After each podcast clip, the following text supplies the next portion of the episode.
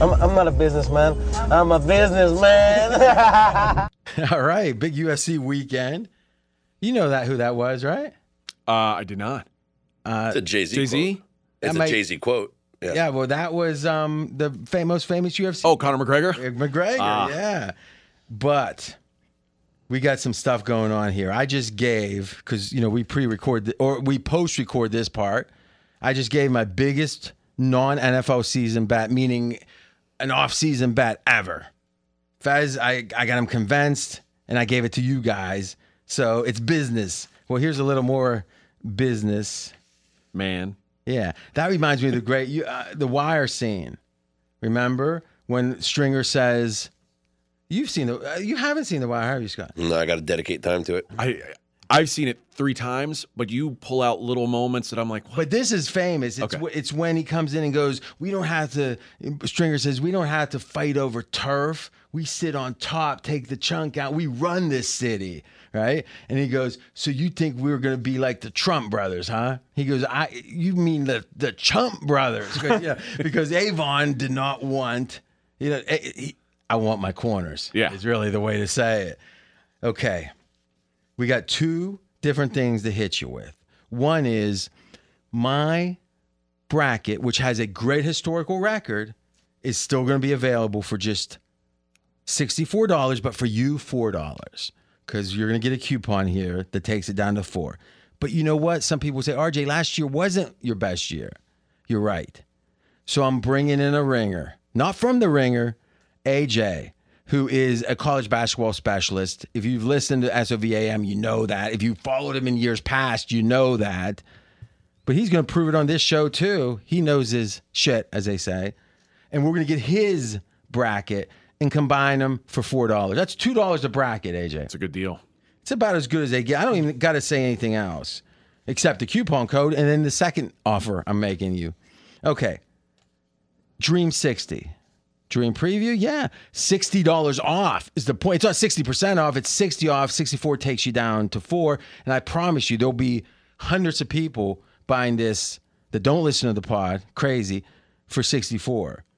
This is always our biggest seller of the year because people love the brackets in my history. Now we're bringing in AJ. The second offer, by the way, you buy this just like anything else. You go to pregame.com, go to buy picks. I don't have a page because I don't, this is the only thing I sell all year. Literally the only thing I sell all year.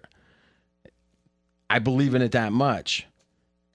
Hopefully AJ will be good because I'm going to be cribbing. I'm going to be taking a hybrid. My, you know, I'm going to look at my stuff, and if you got a guy going to like a team to the elite eight, and I got him losing the first round, maybe I make a late change. Okay.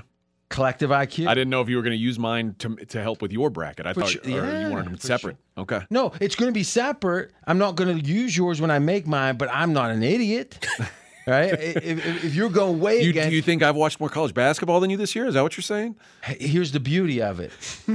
I can give you this bracket stuff. Well, I guess you have to update it every year, but this is all, and I've said this before. This is all about the math of it. There's 64, they go to 32. What happens and what doesn't happen?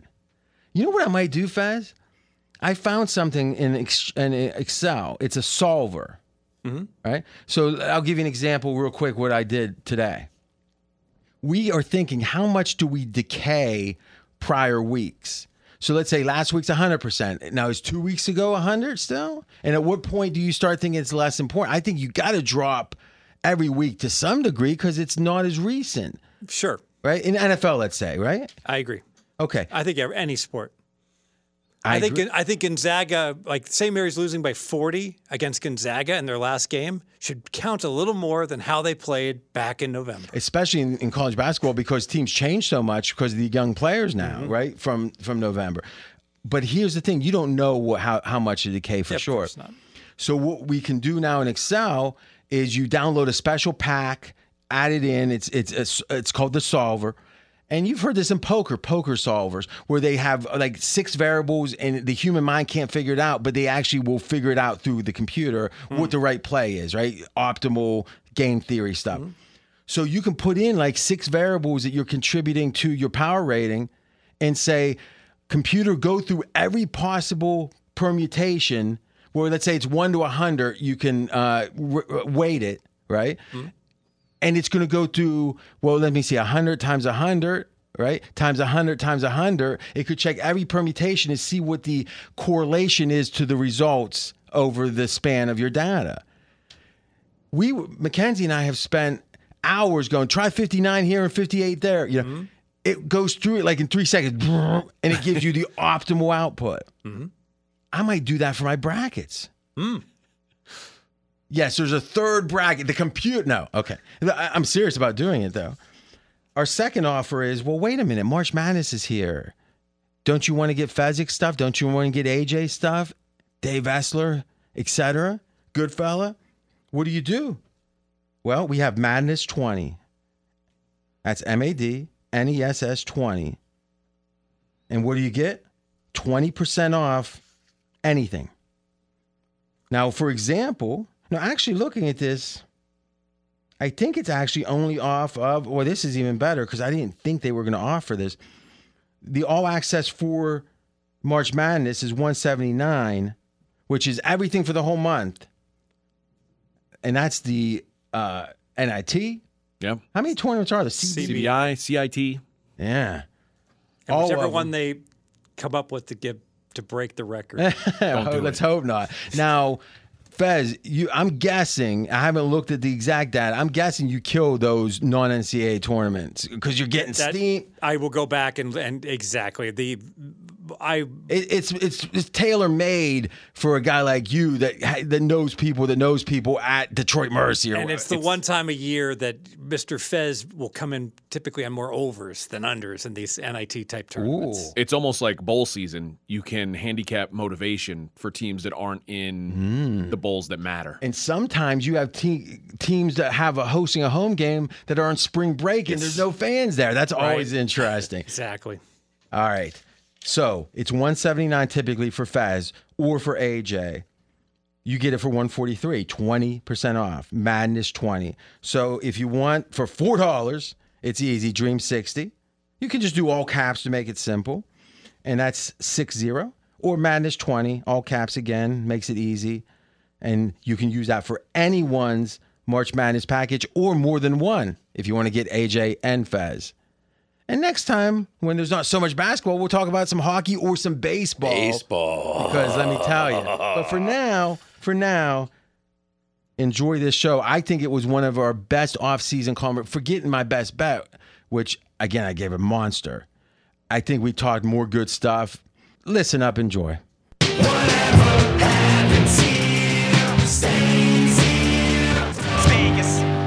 Conference tournament in the NCAA basketball. One week before the NCAA tournament, this is what you call March Madness. And we got the expert to my right, AJ Hoffman, off a big NFL season, but he knows basketball college even more. Well, hopefully. I, know, I certainly know more. I, I, I watch. I mean, it's it consumes my life, especially this time of year. Well, listen, you got to be watching Furman yeah. or Detroit Mercy. If you like, Well, they're done. Hey, by the way, we got to talk about that. You know, the guy had a chance to be. You saw that Pete Pistol Mer- Pete. Yeah. What a story! We we said he would need 2,500 points in his last game to break Pistol Pete's points per game record. Oh, so uh, That's a good one. That's a good one. But still, it would have been. Well, if they put them in like the CBI or whatever just to get them a game, that I'll would be very that would be horrible.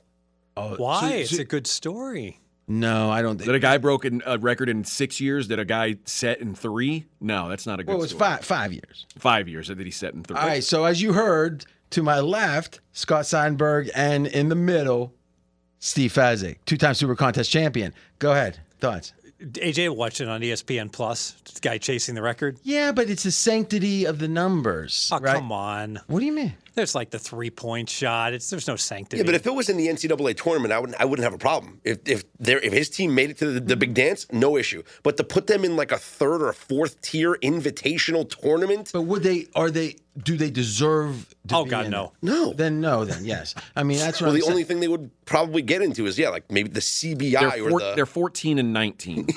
so that's what I'm saying. If it, but if there is a fourth level and they got in legitimately, then I think it'd be fair. But like you said, it's not. No. it wouldn't be.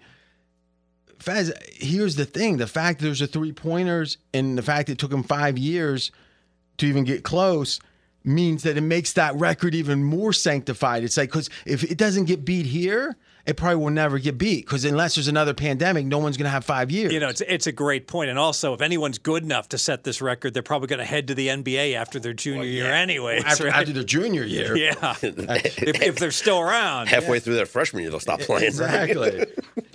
All right, we got a big show here. We're going to talk, and AJ is going to lead the conversation about conference tournaments, how to approach them. We're going to have an identification of a couple teams that have a real motivation, or maybe they have a motivation for a game or two and not after that. All right. Also, there's is it 13 teams in the tournament now? 13 teams have locked up a seed. And there's a bid. 14 St. Mary's that we know has an at large, probably. yeah.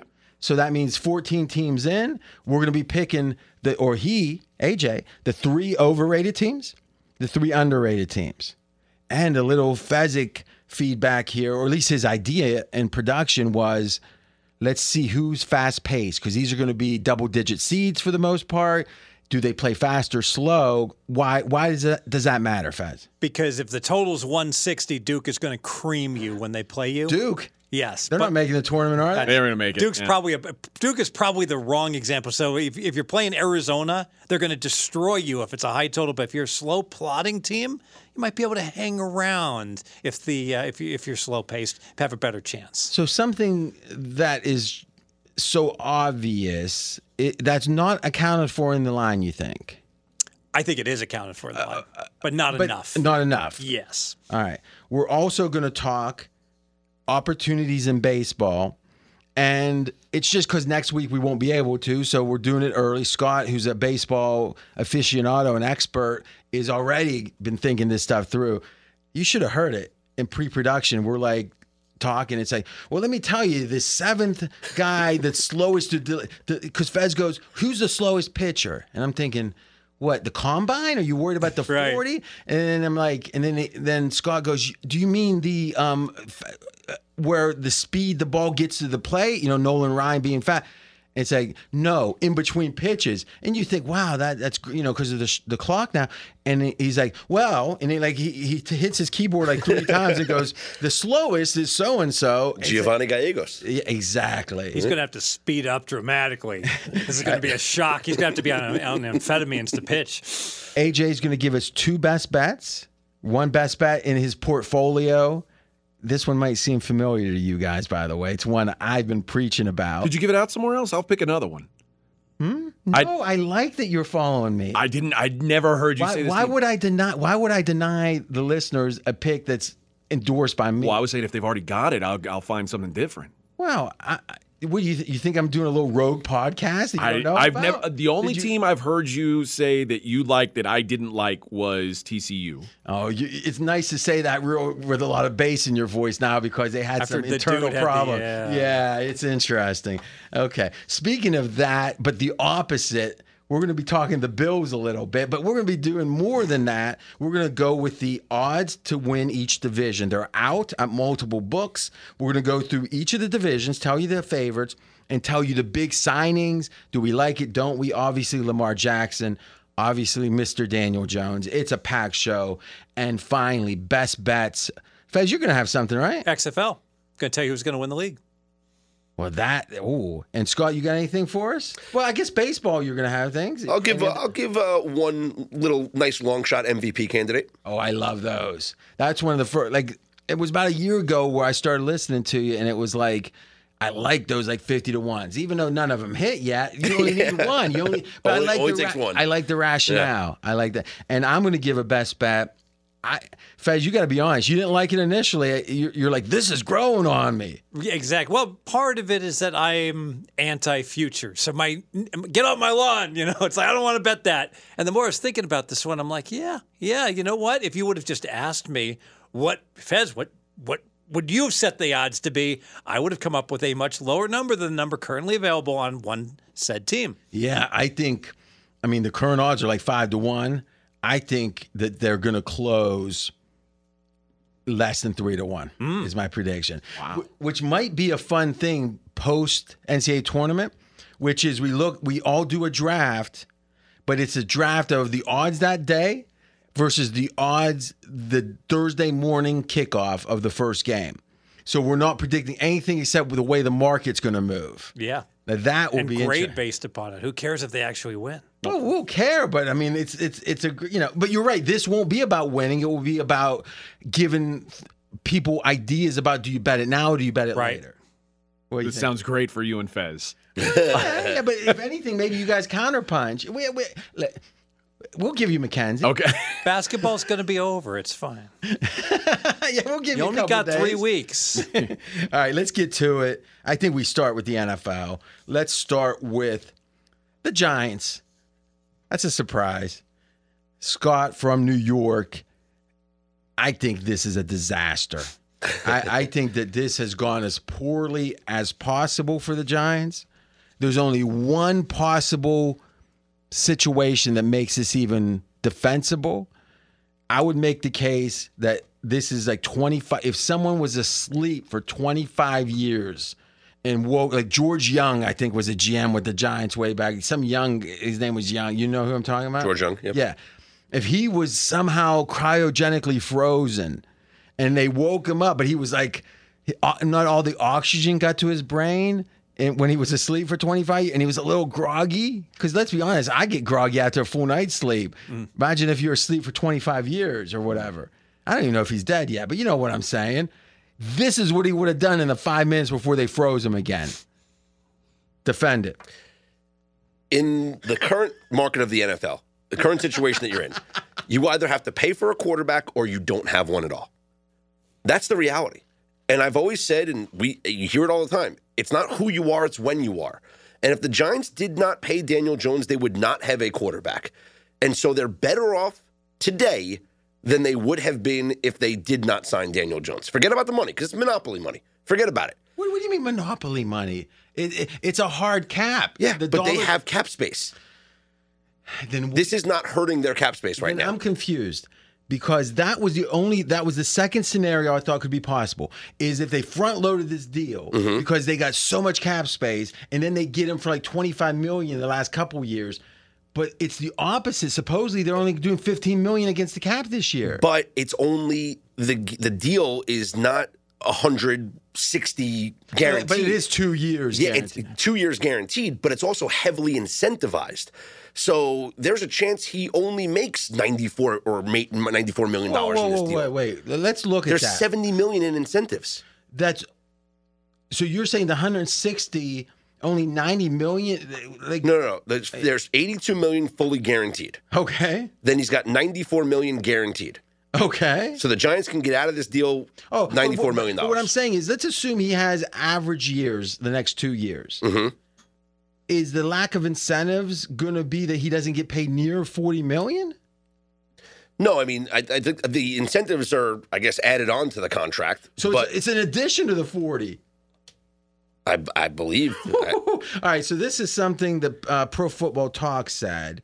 Um, if Jones performs in 2023 as he did in 2022, he will earn another 1.75 million in incentives, and another 1.75 for 24 because it triggers something else. So like oh three and a half million more. Oh my gosh! If he, but if he plays that way to earn that money, aren't the Giants satisfied? But that is no, yes, but that's the point though. That that that part that's variable that only goes up and down Yeah. with it is only that little tiny portion. Mm-hmm. So it's like forty, and then maybe more. so but if he plays worse, they take away 1.75 mil, right? they don't take anything away. Oh. But even that wouldn't have been enough. Right? know. The Giants made the playoffs this year and won a playoff game mm-hmm. on the road against a 13 win team. But how many? And then te- lost to the team that won the NFC and went to the Super Bowl. They re-signed that It quarterback. sounds like he. It sounds like he had that one planned. They- that was they- that was they- well But- said. well, what- they What's- re-signed that quarterback. That quarterback who, in this offense, in the Brian Daboll, Mike Kafka offense, is what they need. If you replace Daniel Jones with a different quarterback, you're not going to get the production that he gave you. Yes, you might have a quarterback that might pass for more yards. And the Why do you say pass like with a sneer, like pass? From, because Passing is overrated. Because Daniel Jones's running ability, like the, look at the rushing yards for quarterbacks last year. Justin Fields is in a different category. That guy set records, right? You had Josh Allen rushed for 762 yards, Jalen Hurts 760, Daniel Jones 708.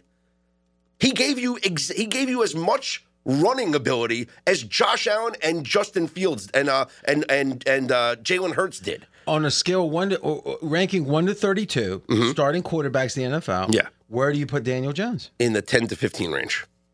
Faz, what do you got? 15th. Okay, so is the 15th quarterback supposed to be making 40 a year? No. But again, it's supply and demand. If they But it's not supply and demand because they could have franchised him on the non-exclusive. No one was paying. no one would have paid him, so then they then they would have paid him 30 something million dollars 32. for this year. Uh-huh. And then if he did this year what he did last year and gets them back to the playoffs, Awesome. It couldn't be more than 48. then what are you paying him ne- the next year? No, it couldn't be more than 48, which would even it would equal it out. And it- but you are gaining some. co- If he does play as good, I don't know, but let's say a little better. You're right. You'd rather have that third and fourth year. But we've seen one year of really good Daniel Jones and Well, three years. have of- we, or did we have we seen a half a year? Uh, yeah, and then three years of not very good Daniel. But three this- years. Of, what- I don't there's a reason those. they didn't have a fifth year con- I uh, can't pickup on this I guy. can't count those three years. What- this was his first year with Brian Daboll, and we saw the jump that he made. Now, they're- th- this is a guy who literally, who are you replacing him with that is doing better last year? Is he than better what he than did? Jimmy G? For the system that the Giants run? Yes. Is he better than Derek Carr? No way. Derek Carr went He's a four Hall years. of Famer. Derek Carr went four years, 150. Mm-hmm. Daniel Jones got four years, 160. Like Well, and Mackenzie makes a good point on our little screen here. If he plays as well as he did last year, the whole contract will be 172. 172 sticks.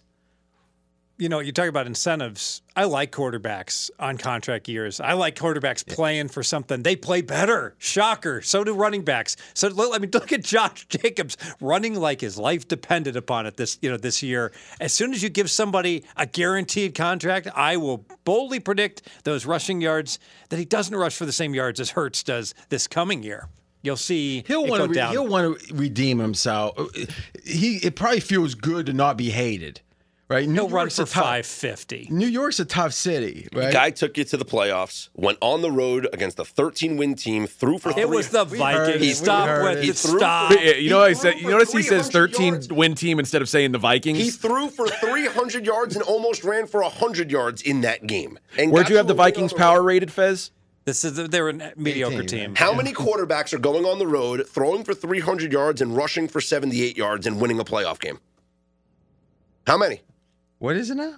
Throwing for 300 yards and rushing for over 75 yards and winning a playoff game on the You know, to be fair- because I believe he became the first quarterback in NFL history to do that. To be fair, if we're going to rip on all these quarterbacks like poor Lamar that can't win a playoff game, when you do win a playoff game, you probably got to give him some. How many playoff wins does Justin Herbert have? Quarterback. Got to make the playoffs. Wins and losses are not a quarterback stat, as the experts Yeah. say. Now, um, yeah. Well, see, this is interesting. Is that right? Wow. So this looks good for Jones, and this is going to be my ultimate like salvation of this deal would be. But the stat is QBR 75 is a tough score to get in one game. Five of the last seven games, he had a QBR over 75 you know something look at um look at justin herbert see how many in the last seven he had. This would be good. Can't wait. now here's what could redeem it. Daboll knows quarterbacks. He he saw josh allen. If he looked at this guy and said he's nothing like josh he doesn't have a chance. He didn't only see josh allen he was part of that maturation process. If he doesn't think he can get close to Josh Allen, why would you keep him? You wouldn't.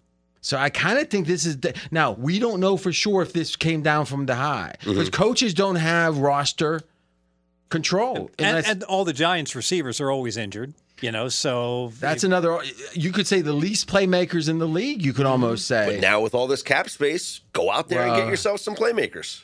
Okay, so seven games. Daniel Jones over five. Herbert 2 mm-hmm. So that means he's bet more than double as good.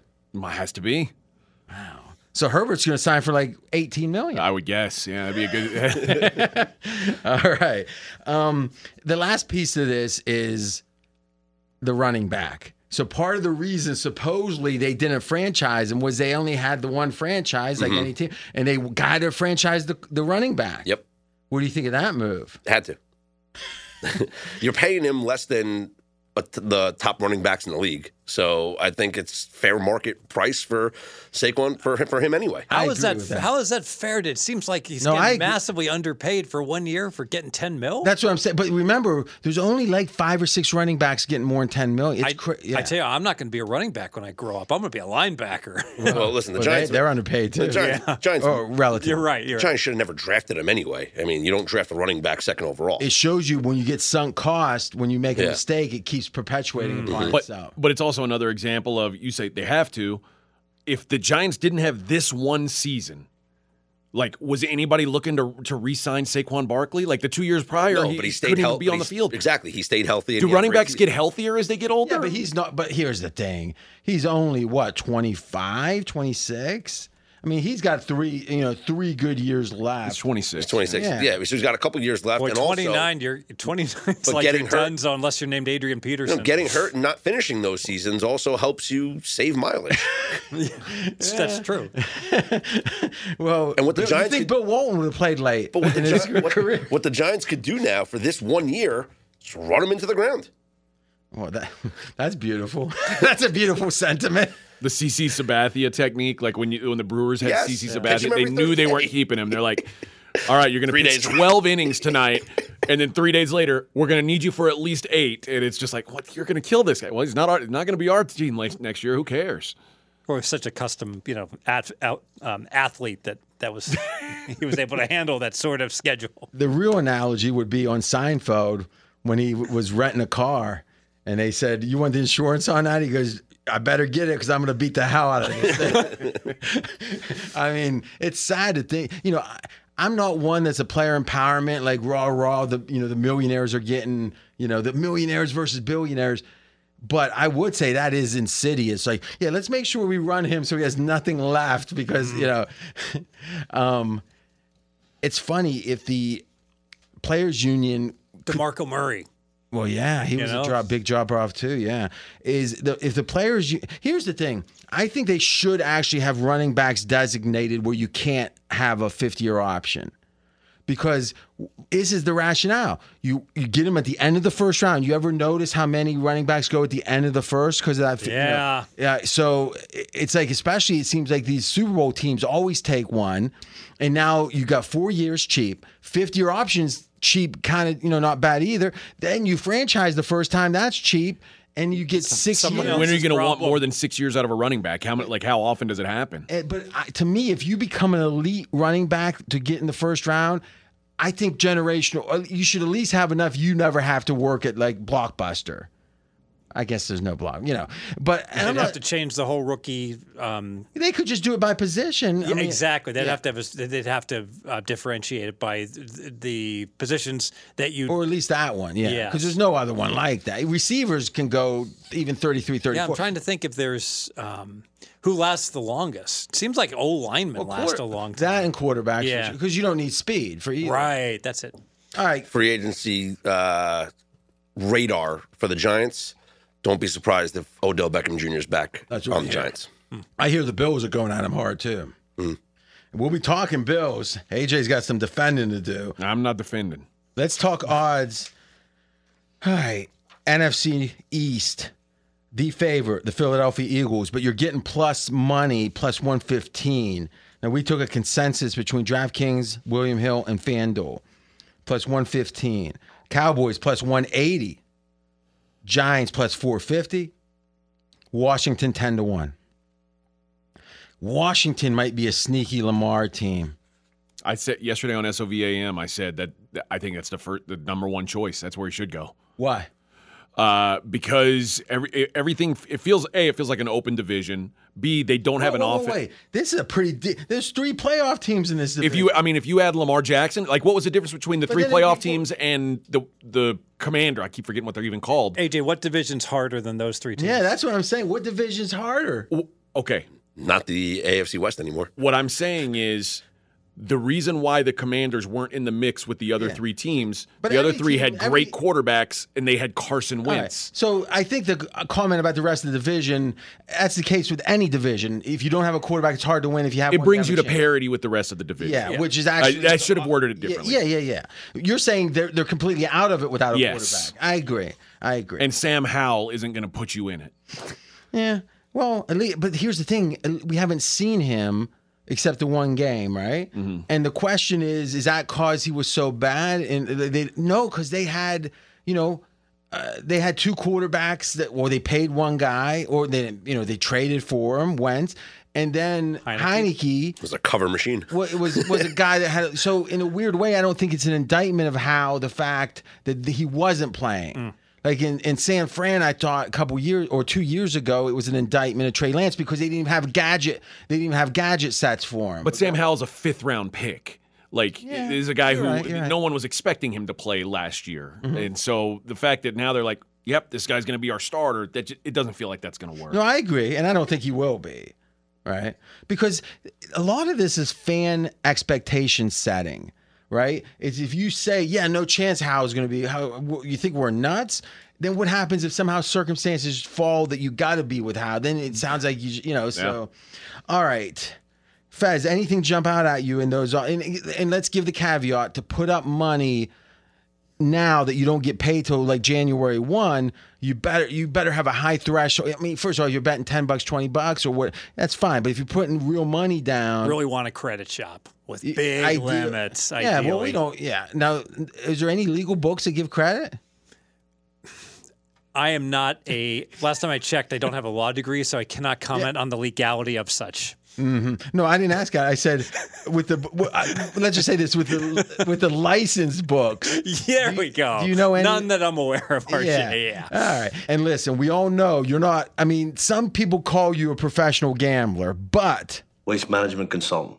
so So I, I, I do have a buddy that has had this account for like 20 years, a credit account. Uh-huh. And so he's, it started out with like a $3,000 limit, right? Mm-hmm. And so what would happen is he'd bet like college football totals and the like, would very beatable, but you tie up your money. And he he essentially would go so all win, win totals. win totals. Okay. Thank you. So he'd tie up his money and then he'd contact his guy and say, "Look, you know, I'm all in. Can you give me a, a, a I bump my credit? You know, I've got all." And so basically, every year he bets more of these. And so each and every year his credit doubles, triples because he's all in every single year. And so now he's got like a hundred thousand dollars. He only his account. So the so the book is is more happy that they get the time value of money, even though he's killing them.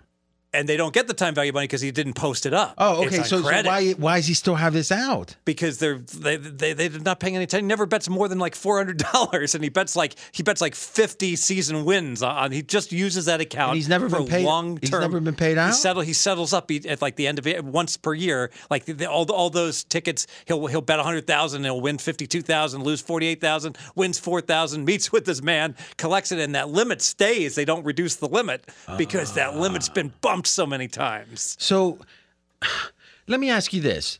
You were talking before the show about how DraftKings, FanDuel, in general, they are pretty aggressive with limiting uh, winners. Now, I've heard, like with William Hill, is a good example. Maybe stations that some of these places are limiting guys that aren't even winners. That they so there's two things I think to think about how these books are doing this. One is what's the true threshold that they're saying get this guy out of here, or or or bring. A lot of people want to say they don't kick anyone out, so they bring the limits down like to a dollar or whatever, right? So. It's sixteen dollars and twelve cents. It makes no sense. So, yeah. well, it does make sense because effectively they can say they never threw anyone That's out. right. So, um, to me, if someone's a, a, a proven winner, I don't think the books are obligated to to take their action. I agree. So the question is, how fair or, are they throwing out the baby with the bathwater? So in general, when you hear about um, these books, maybe give us like. 20 seconds each about the lay of the land out there, as in who are they throwing out? And yeah. Something you said just it really sits wrong with me that you're like I feel like they shouldn't be like if, if you're a proven winner you shouldn't they should be able to ban you or what like Well, it's a. I mean, what what could be the argument the other way? that's like saying we don't let people over 300 pounds eat at our buffet Okay, because it's a loss. But Tell that to Joey Chestnut. But I mean, that's it's Let's think. But see, uh, heavy set people in theory are a protected class. Now, if they said it's nothing about your weight, but we're going to actually tape you eating, and we're going to do a computer analysis of how what your caloric consumption is, and if you're over a certain amount, like if you come in here twice and you eat more than your caloric amount th- that you're allowed, you're not back a third. Like I don't. know. It just seems crazy to me. Like that's But doesn't every place have a thing that says we have the right to refuse service to anyone? I mean, I'm not saying that's the law, but I, I think it's interesting with protected classes, right? You can't say, well, because you're this minority, you can't come in. But in general, it'd be kind of demented to say, no, you've got to take this guy's action. You know, and all they would do is just put everyone's posted limits at like a low amount and then say, and it's our discretion to give people more, you know. So eh, I don't know. Let, let's just say this. If Fez is saying, yeah, you know, I, I got it. I know it. I was surprised he said it. It just it doesn't sound right to me that like I could walk up and place a bet, and then Fez could walk up at the same time and try to place the same bet, and they could say, "Okay, you are good, not you." That just it feels But all wrong. the times, all the times you can't get into the clubs on the strip, that's happening to you, right? yeah, yeah. and I mean, if, if you're if you're with Listen, I uh, walk in with the girls around my arms. I was gonna say you walk in with Right two pretty yeah. girls, you're Let's in. go. If you don't, yeah, good luck. Fez, what, what's your rationale? Uh, like, because in a way, you're being reasonable about it, in my opinion. What's your thinking on? Uh, of saying, you know, yeah, they can't force you to, you know. They it, it's up to their business model, and I respect that. So But why isn't it like a, like a illegal issue? Why why shouldn't they? You have the right. In a way, your rights are being uh, repressed. Well, I think you nailed it. You're, you pretty much every business restaurant has the right to refuse No shirt, no services. shoes? as, no shoes, no shirt, no dice. No sleeves. Oh, Love sorry, it. Fez. Live it. know it, Spicoli. um, so the the bottom line is that some places like Circa here in Vegas have a business model take on all comers, and they get a lot of great PR by that because Most of it coming from you. you go from well from all the sharps because you go on their app and it, you know what it says ten thousand dollar limit on XFL the day of the game, and that's what you, I can bet it. RJ can bet. Anyone can bet it. Now So that one doesn't even make sense to me because like Cantor had the model of okay, we'll take the big bets because if we have the biggest limits and we accept anyone's bets, we know more than anyone else about who the big boys want to bet. Yes. And uh, Colbert at the time, a guy I did a lot of radio with, a guy, you know, he hasn't been in Vegas uh, that I know of for a long time, but, you know, we had meals. He was pretty forthcoming about that part of the rationale to that was if we're the biggest limit, we're never getting the dummied play. Whereas not only are we getting the bet, like if someone else is taking bets from Billy, they don't know if this is really his true action or him trying to move the market. Yeah, spot on. So for those who don't listen to the Dream preview, we've been through this many times, but the line is painted six and a half, and Billy Walters wants to take seven. And he's like, oh, it's time to dummy up this Or game. let's say allegedly. Yeah, allegedly. So you know what? If if the limit is fifty thousand at bookmaker and five hundred thousand at Circa, it's probably going to be rather expensive to try to dummy it up the screen by laying the six and a half at Circa when you can just bet fifty thousand at Pinnacle and bookmaker. They'll go to seven, and a whole bunch of other books will copy. It's only going to cost them hundred thousand dollars to move that market to seven. It's going to cost them half a mil to do it against Circa. So the equation is w- the book needs to be an influencer. Mm-hmm. But whatever influencer has the lowest limits, you probably want to hit there because you're getting the bang for the buck because people, oh look, Pinnacle moved. That that's meaningful. People are moving on air to follow it oftentimes, but you don't have to spend as much. Exactly. Probably the poster child is well respected Pinnacle, opening college basketball totals, $250 limits. So you can go ahead and move those two points by investing $500, and then the whole market tags along on overnight lines. Yeah, but what's the most you can get that? I mean, you'd have it. I guess that's interesting. The ratio of the overnights for the NFL or the, the you know the early lines on Sunday night versus the game day versus 250 totals versus the game day. I bet they're about the same ratio, prob- right? pro- probably. So the one c- com- complexity of is these white labels that just copy what you know what one book's line is, and if you've got hundred friends, Yeah, they're on an or they're on a feed that actually is pegged to the a, a certain book's line. Exactly right. So you go out and say, all right, we're going to go ahead and play Rutgers over. And if you've got 100 friends, you get $500 times 100 in action down, and then you can chop it up. So you can see how valuable it is to get the number that you want. And that's where, and correct me if I'm wrong, some of this real serious play with props that seems like it's chicken feed. That why would a group or a small group be doing that? Except they might have a hundred outs that will take a hundred a bet, and now you're you know got ten thousand on it. And that, that's really the only way. You know, in pre production, we were talking about how hard it is to make a living just betting on traditional bets because think about it, you hit 54%. That's darn good, right? You bet 10000 that's a big bet. You know, your ROI is only 3%. You're only making $300 in the long run on every one of these $10,000 bets. It's hard to eat based upon, you know, that business model So You're saying a three percent ROI? Three percent, yes. At fif- that's what fifty-four percent is. So fifty-two point four is break even. Call it fifty-two point five.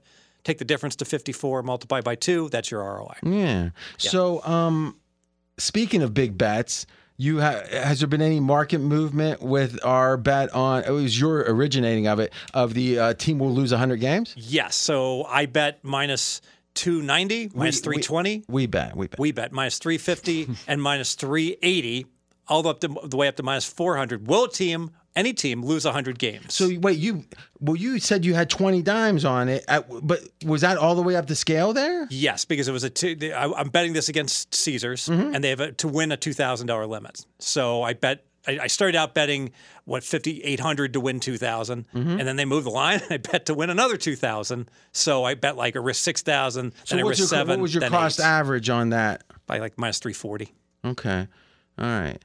So, and now where is it? Minus five fifty.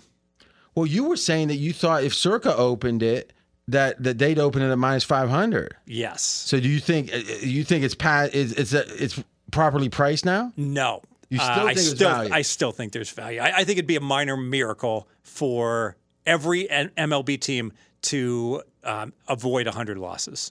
Or for none of them to have a yeah. I didn't know how to say. Yeah, that's a good point. Well, so hey, you gave it out. So what what was your price that you gave it out at last Minus 400. Okay. Okay, interesting. And that's, by the way, we talk about operators. So Circa's my number one favorite operator. Yeah, we're not looking for the Fez's top 10, but go ahead. but, but well, business models. And and what's very interesting, Caesar slash William Hill used to be much more, you know, looking to back off, not take action from the pros, and they had a, they, a, really a shift about a year ago. They weren't taking my action, some others, and now they welcome my action. So they are much more Now- taking bigger limits from almost everybody. There's a merger, right? And Caesars was a shop that really was not doing anything serious for like over a decade. If I, uh, I mean, what I'm saying is they were copying numbers. They were, Yeah. Now, William Hill was a retail shop. They were serious, but they were retail, you know. So they they were going for the hundred dollar player, you know, too, you know, a focus. We're circa not as much. Um, since this quote unquote merger, which takes time for them to c- come together, are there two different op? Like if you go to an old William Hill or you go to Caesars, is it the same line now? It's the same line. I never know whether to call it the Caesars or the William Hill line. Yeah, but for a while Yeah. there, they had different lines. Yeah, but now they're one and the same. Right, but and- they are different in, in other states. They they, they Okay. diff, put they put a Caesar slash William Hill have different lines in Colorado than in Vegas. Okay, so the people who were like like um the people, wh- the dude who does a lot of radio, he was with Cal Neva. Uh, what's his name? I um Bogdanovich. yeah, Nick. Um, so is Nick still there? Yes. Okay. Well, I bet he enjoys that more because Oh, Nick's always had gamble in him. i I'm, mean, I'm sure. And and frankly, depending upon who's approving the bets, you just never know. Like Circus shows you what the limit is. Uh, like when I made that baseball bet, I didn't know what the limit would be. Where were they going to take to win two? I, I I asked for more, and they said two thousand. Right right on the app, it says two thousand dollar limit, please. And that was just whoever was operating that able day. you were able to bet that through the app. yes. Oh, I like it. So how much are you gonna put? How much are you gonna put on my uh, best bet? Not that much. I don't. Well, I don't want to give it away, but I think you know, we're going to talk about that Yeah, coming up. I Nice like it. teaser, yes. I like it. I like. I want to hear what AJ thinks. No, not now. Oh, okay. Well, It's coming up. All right, let's continue, and it's time to talk Lamar. Um, I want to get everyone else's thoughts first because I got some strong opinions on that. Let's talk odds first. Bengals favorite plus 130. There's been a real reevaluation of the Bengals. You know, I I I was I'm kind of demented. I listened to about 20 hours this weekend of in-season podcasts. Like like week 12 of this hmm. season because well one there was one little 10 minute part I wanted to I re-listened to I needed to and then I started listening. I go, this is fascinating. You know, when people are just playing wrong, they're like, like you hear people saying, well, the lines are eliminated, you know, and and it's like it's only made sense, right? They started so poorly, and then you hear things like, well, no way that can happen, and it just does. But one of the things that really strikes me is the Bengals were being talked about as not making the playoffs when they were about week 10 and they had a murderer's row schedule coming up. It was like New England, Pittsburgh was the easy game. Twice again, oh, Kansas City they had to play, and then um, they had two against Baltimore. It was like, and and then the Bills. So it was like it was like the horrible schedule, and they just won. I mean, I guess all those games except the Buffalo, and they were leading, and then they went into Kansas City, and pretty much played a coin flip. I mean, you could. I think it's very possible since he was the best team last year. I, I think you're right. And I think what happened is that there's a narrative that most of the time when we see a team come come from out of nowhere, right? Historically, not a contender, Carolina Panthers. They make the Super Bowl and then they lose. with Cam. Yeah, they go right back into being the Carolina Panthers. They can't continue it. It's just like they, for whatever reason they had their miracle year and they're in the playoffs and the quarterback got sacked seven times, but somehow they they they, they won the game. But it's it's it's unsustainable. It just won't continue. And the Bengals, in many ways, are the exception to that rule, where it was sustainable, and a lot of it is just you know their coaching is better than we thought, and Burrow is phenomenal. Yeah. And I agree with everything you're saying. I think the difference with the Bengals is they weren't a team that was like going all in that year with the contracts, and mm-hmm. and a lot of teams are. I mean, I'm, we'll talk Bills a little bit. I think the Bills are in trouble. I'm looking to fade the Bills, and you know what? I think it's very possible the Bills were the best team last year. I mean, they they were near the top, if not on the top of most power ratings, mm-hmm. even at the end of the year. They're laying six against the Bengals, Think about that, and still on that Monday night game. Um, laying two and a half two and in a the jungle. in Cincinnati, the jungle. so it's like eh, it's like I think the Bills could have been the best team. I think the Bengals could have been. I think Philly could have been, and I think KC could have been. yes. And and I mean, who? And some were saying San Francisco. no, no, I think that's valid. I mean, Yeah. with Purdy, I think it could have been San Francisco. I think that's it. Like I don't even know who the next team is there, right? Dallas. Dallas had like t- uh, two weeks where where they were like starting to be on the cusp, and then they faded. Yeah. the defense got worse. Yeah, Yeah, well, that was and the funny thing about Dallas. That was the one team that was good the year before. yes, that felt like they dropped off. Like every team like was loaded to bear and they weren't. By the way, last two years regular season wins stack rank it. Where's the Cowboys? One to thirty-two. Like most wins last two years, where do they rank? Top five. three. Yeah, Second. Only Kansas City has more wins than them. Wow. Yeah, yeah. So That's a good stat. yeah, I heard. I can't remember where I heard that, but that, that, I think it was a PFF thing. But that's interesting. More than the Bengals. Yeah. Yeah, yeah. Well, remember the Yeah. Bengals were a wild card. Yep. Yeah. Well, I guess so was Dallas. Both. Yeah, but they won 12 games. the Cowboys were a wild card winning 12 games. So I- yeah, yeah, yeah, yeah, yeah. So, um, okay. So I think the Bengals are someone to look at. And, I, and the Vikings are right up there, Scott. The, the Bills the Bills had the same as the Cowboys with one less game. oh, okay. Well, another reason they, they- you know. All right. So, um, More pro Bills from AJ. yeah, yeah, yeah. yeah. Uh, that's Well, probably the last you'll hear of it. You're we'll going to get a plenty of negativity We'll in have a a little chance bit. to have AJ and the Bills here in a minute. Um, Lamar. So, Fez, let's start with you, and then we'll go around the horn here. What's your, don't feel a need to be expansive. What's your thoughts? He's he can't stay healthy, so he's top five quarterback when he's hundred percent. And He's I don't top five. Uh, if if hundred percent. I don't I don't know Let if me he's see going. your list. I, well, he's not top five. I know, but I want to see who you're He's saying. ninth. He's ninth. I understand, but what I'm saying is, Mahomes, he- he's not better than Mahomes. Nope. Not better than Burrow. Nope. Not better than Josh Allen. Nope. Not better than Herbert. Even. Nope. Is he better than Hurts? Same. Same. I don't know. I've never seen him. Well, how's this sound? The guy he was in that MVP year was certainly as good as Hurts. Yeah. If not better, you know, right up here. But that's, cha- I mean, we got three years now after where the league has changed the way they defend him, and it, and he hasn't come close to passing that well. Then they got Dak sixth, right? He's better than Dak if he's if he's healthy. Mm, I think that's fair. Yeah, you, you're right. Because here's why I, I it didn't sound right. Is Brady's not on the list anymore, obviously, and Rodgers isn't, mm-hmm. Mm-hmm. and that's two key. You know, and even Two guys cou- that have been at the top for Yeah, so it's thin, man. It's thin. Raven. Ravens 45 and 16 when Lamar plays, 8 and 13 when he does not. All right, so do you feel so Fez, you're saying so if you were the Ravens, and let's just say this was a game in which you wrote a number down, Lamar wrote a number down. You flipped him over, and if your number, if his was below yours, you'd sign him. If not, he goes. Oh, What, what would your per annual be? how many years do I have to sign him to? It can't be less than four. So let's say four. Yeah, they don't. No one does a three-year deal. So four. Forty-two. All right, so you're gonna go like up to in a, like if Dak re-signed today, it'd be probably in that range, if, uh, maybe even a little Maybe higher. more, yeah. yeah. So you're gonna go now. How much do you attribute to Lamar's really good in the regular season, but playoff time it's it's problematic? It, it's a problematic question because the- the samples is so small, but it does seem there's something to it. I'm worried about. Well, this, he- you here's know? why I think there's something to it is if he can't pass from behind, every team or almost every team that wins a Super Bowl has times that they have to throw from behind. Yes. So it sounds like you're pro Lamar. I, I think 42 is insulting. Okay, so what do you what do you uh, how's this sound? Where do, let's talk because the, the numbers are it's hard to know what numbers mean what because every year they change. Yeah, Well, let, let me just this say, is not let- 42 for this year. This is 42 for, Let me- for each and every No, year. he's let me just he's throw out- saying I'm saying- insulting as in it needs to be way higher. Kyler Murray That's my just got 46 million per year.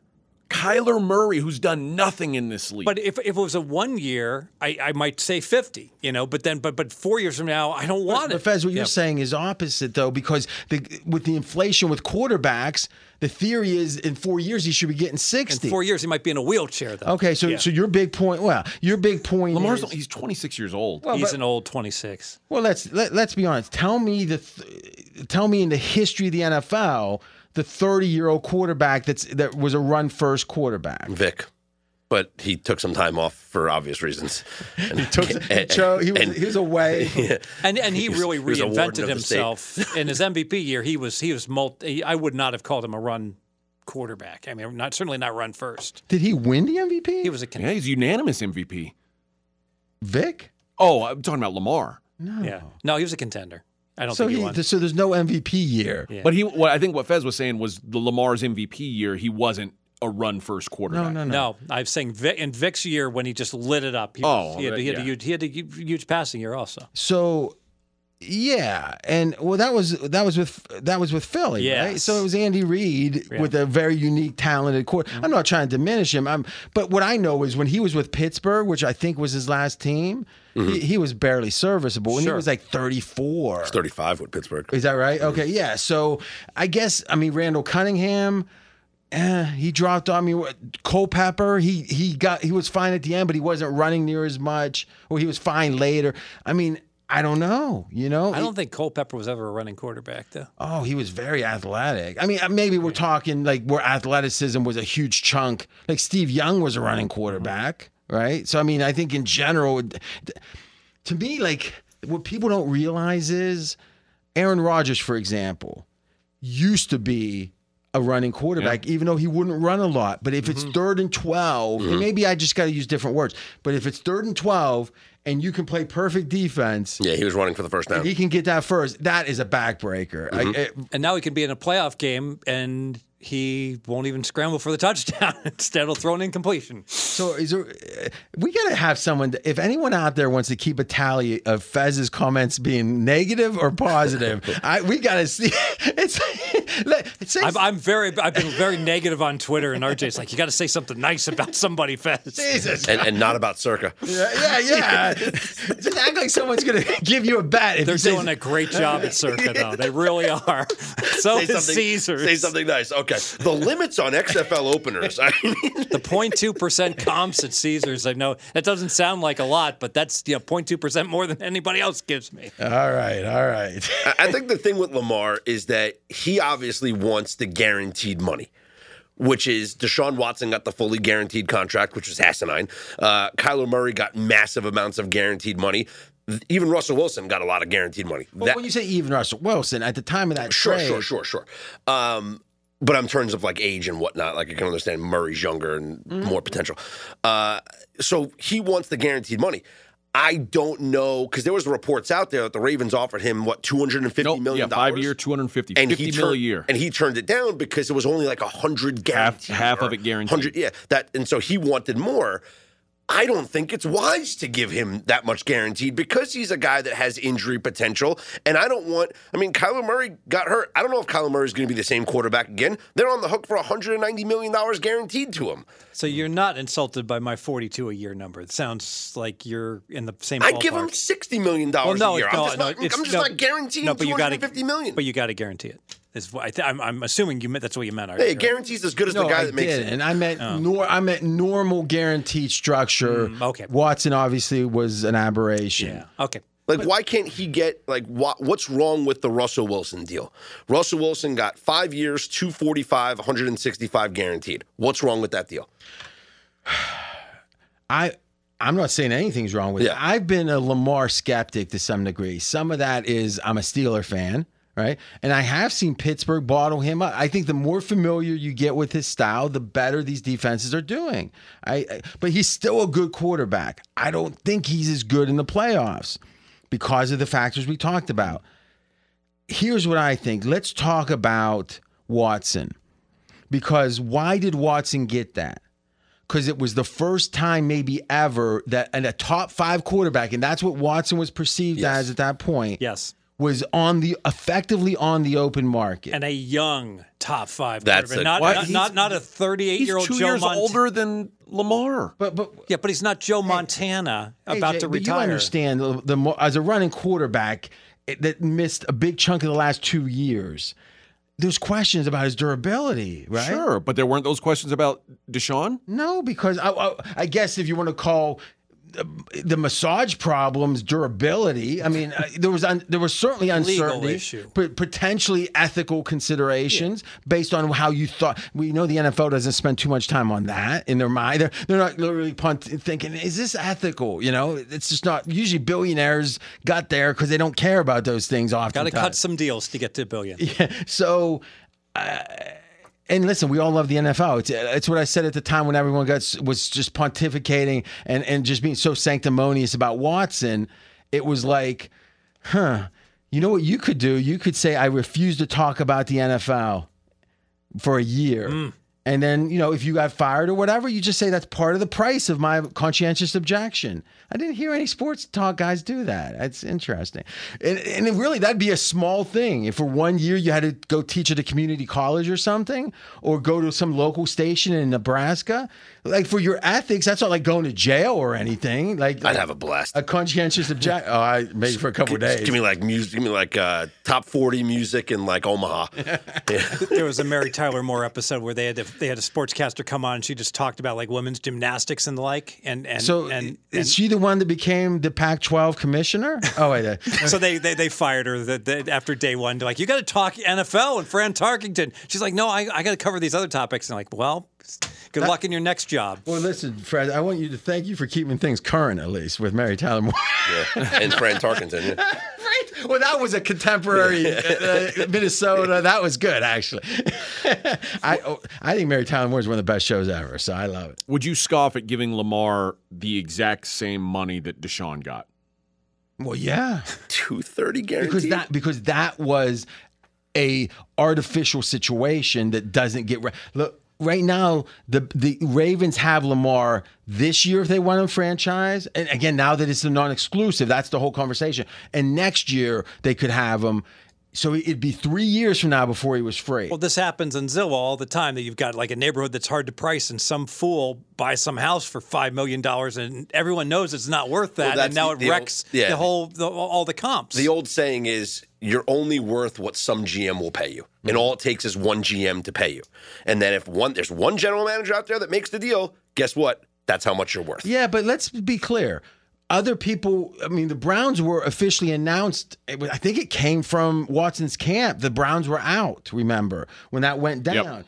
And then I think Atlanta was in the lead at that point, if, if I remember. What you're right, Okay. And then the Browns came in and swooped Mm-hmm. in. and said we'll give it to you all. But how much better could it have been? Meaning, if you could go to Atlanta or go to the Cleveland at the time, Cleveland was considered to be like could be a Super Bowl. Yeah, the roster, Bowl- yes, So, complete. if anything, let's just say it was a, coin flip between them because Atlanta's. I think culturally, people, a lot of people love Atlanta. I mean, there there is something about Atlanta. There's an appeal to And it. playing indoors too. Yeah. So let's say that it, Browns and Atlanta were a coin flip. The Browns would have came in one increment above wherever the Falcons were. So this all guaranteed couldn't have been that much more than what the Falcons were offering. So I don't think it's about one stupid franchise. I think they went up one level, mm-hmm. and they, it was probably eighty percent guaranteed. In, Yeah. in, and in th- well, yeah, maybe that's what it was. Maybe they were guaranteeing 80 and the Browns like, fine, we'll guarantee it all. Yeah. So, but it, could, numbers- it, it wasn't yeah. going to be 50 up to the No, whole thing. yeah. I mean, so I think it's just when's the last time a quarterback this good has been on the market? We know the list. Drew Brees, when he had a shoulder that the Miami Dolphins wouldn't pass him for the physical. Right, Nick Saban was there. That swung everything they say, and or it could be said, and then you would say Cousins. Who else? Who else has been? Broken Peyton Manning. Yeah, yeah. uh, Let's say uh, under thirty-two. Oh, Tom Brady. not, a, Huh? not under 32. thirty-two. Oh, yeah, okay. I wasn't listening. No. Oh wow. Actually, uh, does Drew Bledsoe fall into that because Tom Brady was showed up and made? Oh, did he? Okay. He was traded to The Buffalo. Bills, yeah. Yeah. By the way, that's another thing. Anyone that says you shouldn't trade in division, Belichick had no problem trading. in No. Yeah. Like if Can't you, Like, if I got the better guy, to play who those, cares? play those guys he knows. I mean, Fez, let's say there was a way to physically put, let's say you had physical tickets for all your bets, and you threw them in the middle, and then someone else threw them in, but they were color coded so you know whose was who. And it was just like a wow, bizarre kind of bizarre, like a bazaar where the people are gathered, not just bizarre. In they're saying, hey, Fez, how about I'll give you these two for this one? Like you who are so good at valuing things, right? You'd be a man, you'd want to make as many transactions as you could. Yes, And if someone wasn't so sure about how to value them, they'd be very cautious if they were smart. sure. So if you're a great trader like Belichick, you want to trade in division mm-hmm. because you think you're getting the You got the best. best of the deal, yeah. So it, th- this idea, don't trade them to the AFC, or you know, it's like that's so. st- Yeah, it just shows they don't think they're trading very effectively. The, the in baseball, I guess it could make sense that like it, it's a bad look for your organization to have your Hall of Famer playing for somebody else coming into your crib 19 times a year. Yeah, but but but if if if what you got is better, Yeah. it matters how much equity you have, right? If you're OKC's GM, right, you you do whatever you want because you got that much equity. All right, so here's my thought. We know that Watson was unusual because though there was going to be compensation going back, it was effectively like free agency where he was got a right to go around and Houston said, "We know what we're going to ask for. You go find the best place and we'll get that deal mm-hmm. from them." Or we wa- it was almost like they didn't even question they could get that deal because any place that wanted them knew the price coming in. I guess, Wh- which is kind of hard since where you rank in the draft would have been a big chunk of that. They must have had some formula. Is if you're in the 20s, we need this, you know, that kind of thing. Okay. And everyone was like, oh my God, we can finally get a quarterback. Because what's the alternative? Meaning you draft them. At this point, can we You even draft Tim Couch and Johnny Manziel Yeah. and Baker Mayfield. can we even say 50-50 anymore? No, Philip Rivers, and you try Carson Wentz, and you just keep. You know, Yeah. I mean, when like like really, if you look at your list, Fez, Mahomes was a top half of the first round quarterback, right? Uh, Number 10 or 11. Burrow, number one. Josh Allen was what, five or six? I can't remember. He was mid, you know, middle single digits. Herbert was 6th And then Hurts, second round. And that and Yeah. it was it, that was the fluke, right? And Prescott, now again, there's Fourth another round? one. Yep. But again, Prescott's now what t- almost ten years in his career. Mm-hmm. All right, uh, Cousins, Again, 10 plus years in his career. I'm talking about the quarterbacks coming out in the last five years. I, Where's I would the bet there's mo- non-pedigree? I would bet there's more top top ten busts in the last five years than there is top ten hits too. So I don't even Oh, know if it's sure. 50-50. Sure, but, Yeah, that's but what I'm still, saying. if, still, if, if you give me a universe where you get, you know, number sixteen, you get the second half of the first round, Mm-hmm. and, you, and I'll throw in the second, third, fourth, fifth, sixth, and seventh rounds also, and I'll take the top half of the first round. I agree, and I I'll think take he- the top he's making the same point. He's saying that that there's been more busts, and I'm saying back in the day they used to say 50-50. It feels like one and three now. Yeah. it, it really does. And and then let's keep going here. We got Tua, all right, obviously the fifth Number pick. five. yeah. And then Lamar, first round, a rare end of the. But he, let's just say he was a surprise. Hmm? So give him credit. But again, he's eh, he was so in a way he was the bleeding edge of we can run in the NFL, and now we got Hurts and we got uh, as a quarterback, and we all obviously have uh, Fields, and what's going to happen with it? I think the Ravens did what you talked about earlier in the pod. What we were saying teams want to do with running backs: trade up late into the round because you're not sure of the shelf life on them.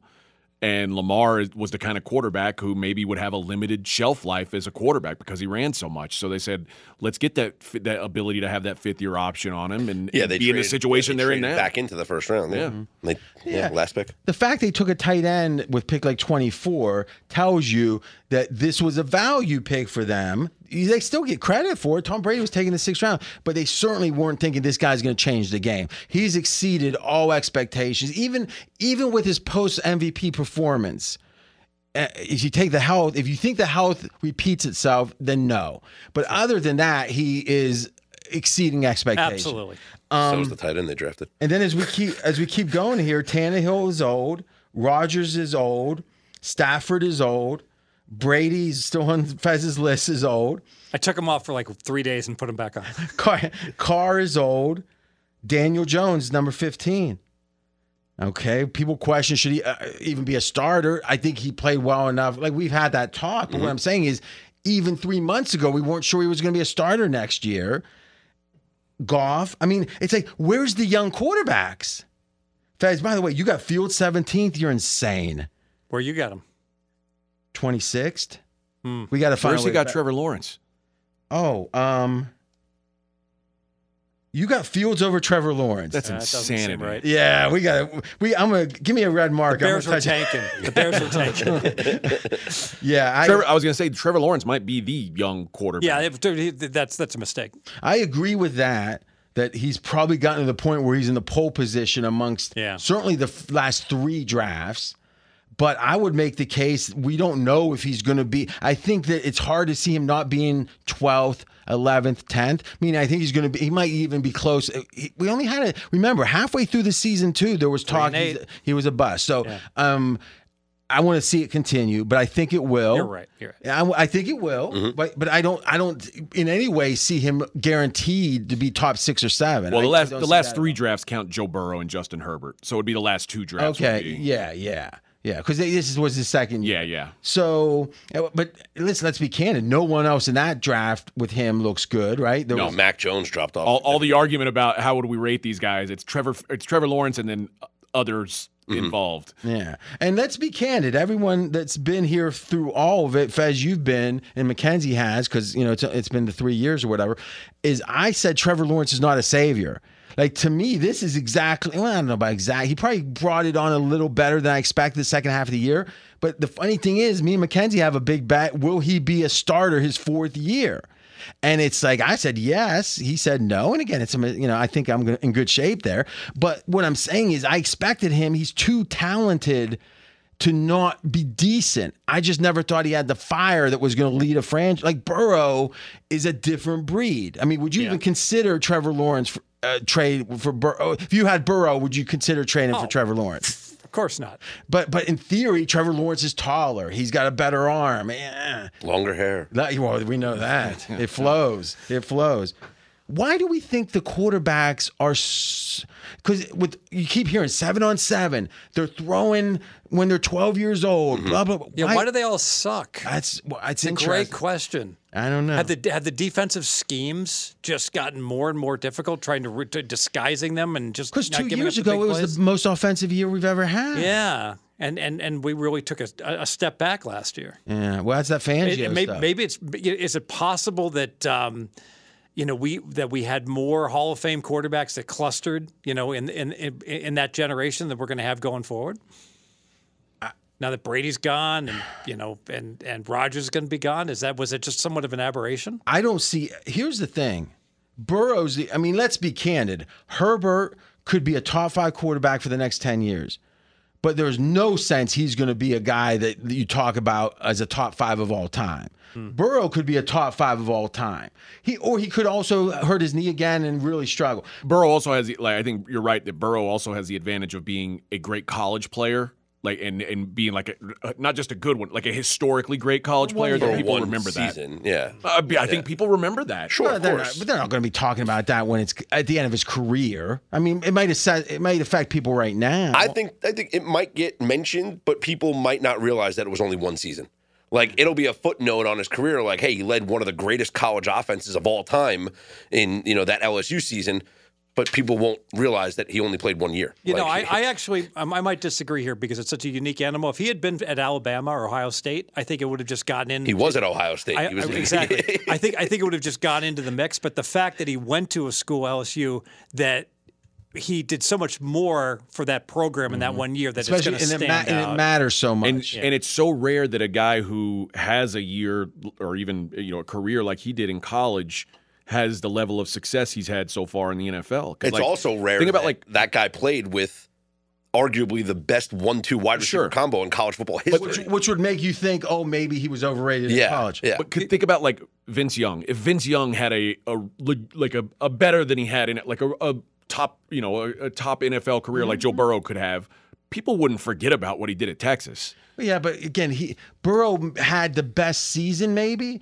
but there was no sense physically that he was. Did, no, people couldn't understand why it was processing whatever. Oh, I remember. Vince- Like, Vince, I- Vince Young looked like he was from outer space. Yeah. and Lamar in Jack- college. and Lamar Jackson in Louisville was the same thing, right? Yeah, that's that, true. He, he, he was just different. yeah, I agree. Um, But if Matt Leinart would have had like a, if Matt Leinart turned into Joe Montana, I think people would still say he's a quarterback of the best college football team or one of the best college football teams ever.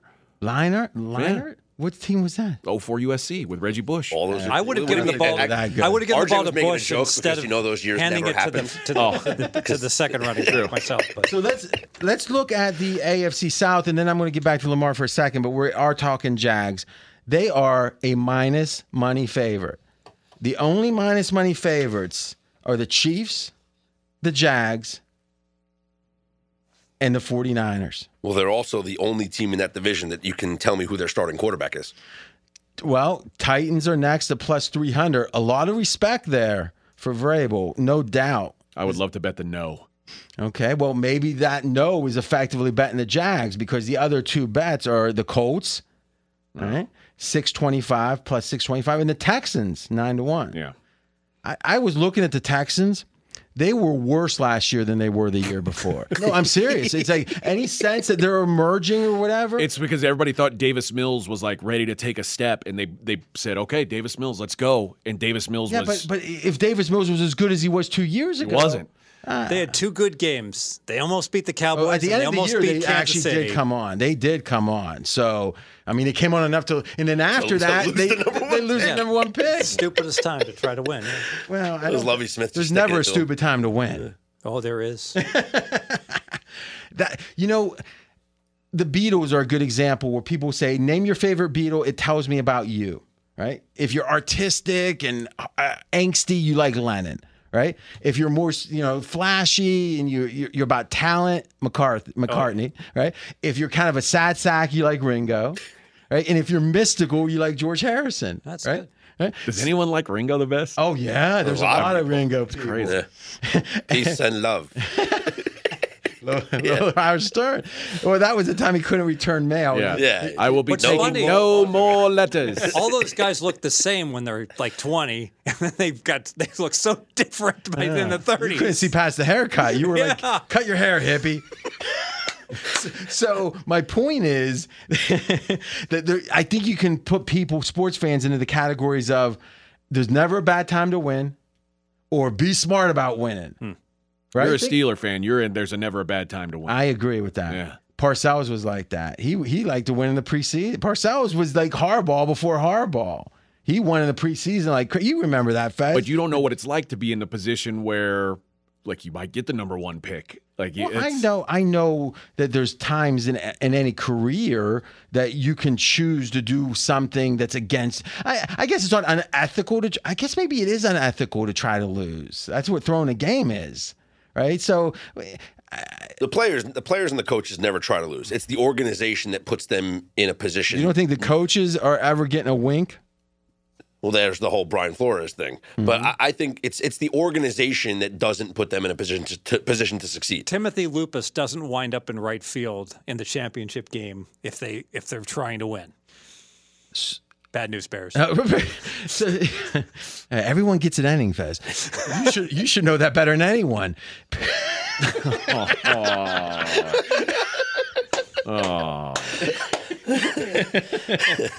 No, I, that didn't get the response I expected. That I was- it was just but- mean. But, I just waited just an extra beat, and everyone started saying, "Oh, that is good." shout out shout out to my my little league baseball coaches Bayard Leash and, and Leo Krebs, two of the finest men you will ever meet. See, you Dayton, know they had a guaranteed inning if he's Yeah. saying that.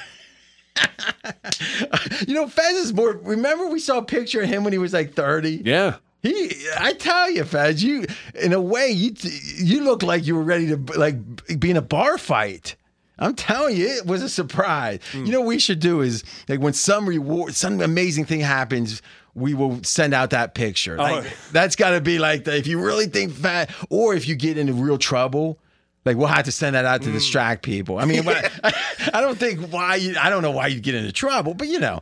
Um, what do you guys think? I mean, do we look at the Jags there? It's the only way you can look. I don't like I said, any part of these. What, They're the What if the Colts get a quarterback? Well, that's it's a what if. You can't name me Who's the starting quarterback It- what if the Colts get Jimmy Garoppolo? Oh, let's assume that's what they're going to get. or Bryce Young or C.J. Stroud. Their Yeah, line, rookie. their line went to crap last year. If, the O line. If that was an aberration, which I'm not sure how it would be exactly, then I would agree with you because this was a team that was a 10 win team coming in they, last they, year. they and um, the Titans were neck and neck in terms of co-favorites. Well, no, I mean, if anything, if I remember, the Colts were like minus one. The Colts were like even money, and the Titans were like plus one seventy. Yeah, yeah. Right. So I mean, it was like a one A you're and a, yeah. So to me, the question is, what changed other than the quarterback play? Because you know, obviously, he was a Matt Ryan was a, a disaster. Uh, well, you might, now that I think about it, the Colts may be downgraded at head coach this year.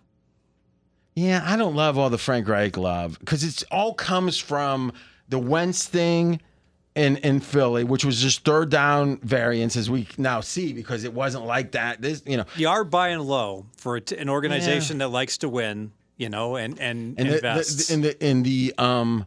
Well, that's interesting because at four we know the Colts are taking pretty much we know they're taking a quarterback. Mm-hmm. All right, now this is the time to talk about this. Here's why I think the Colts are hurt in this case because Will Anderson and AJ, I'm no expert of the colleges, but Alabama, he's considered the number one The defensive best player in the draft. other than a quarterback. they, they like Or it- the, let's just say, other than a quarterback, he's clearly the Yes. pick. And the second pick of non quarterbacks would have been the Georgia guy, Jalen Carter.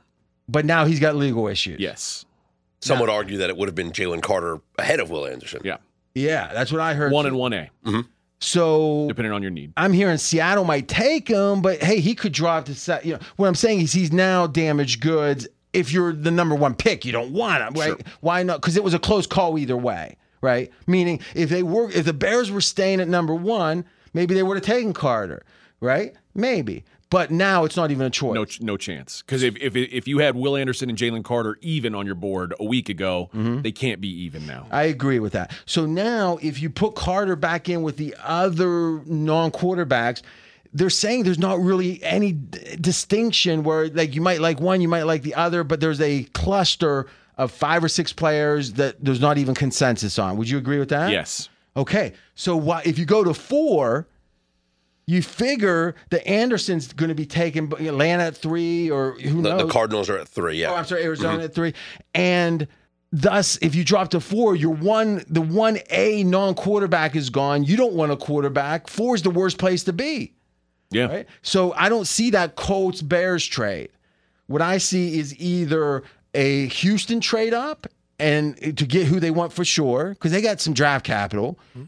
Or a trade back to seven, eight, nine, whatever. I don't have the draft in front of me, but meaning why not just pick amongst those that sludge? But you're now picking the fifth Yeah, guy. like or the Atla- four- Atlanta at eight has has been rumored as a candidate to move up. yeah, so if And you the, go the back- Raiders have been a rumored to move. Like I, I heard a like a story or I was reading where the Bears could trade down to four, and then trade down again to seven or eight, and and get like a double dip on getting future draft picks and stuff. I heard the same thing, but one to two, okay. right? And then so By the way, that'd be the dumbest thing ever if the Texans do that. Like they would continue to just be a, a dopey franchise. There's no reason for the Texans to trade up to one unless there's a real Well, someone else is unless tra- there's a real threat that somebody else is But going to how do you leapfrog. know that? Exactly. But there is a real threat. yeah, I think it's and they almost have for sure. and I- they have to have it has to be the one guy. You ha- like if you have they to have Bryce Young so much exactly if better. Stroud and Bryce Young even players, then there's no reason to make a trade. But but here's the thing: what's the scenario that someone doesn't? go- If you don't go up to one as Mm-hmm. Houston, someone's going up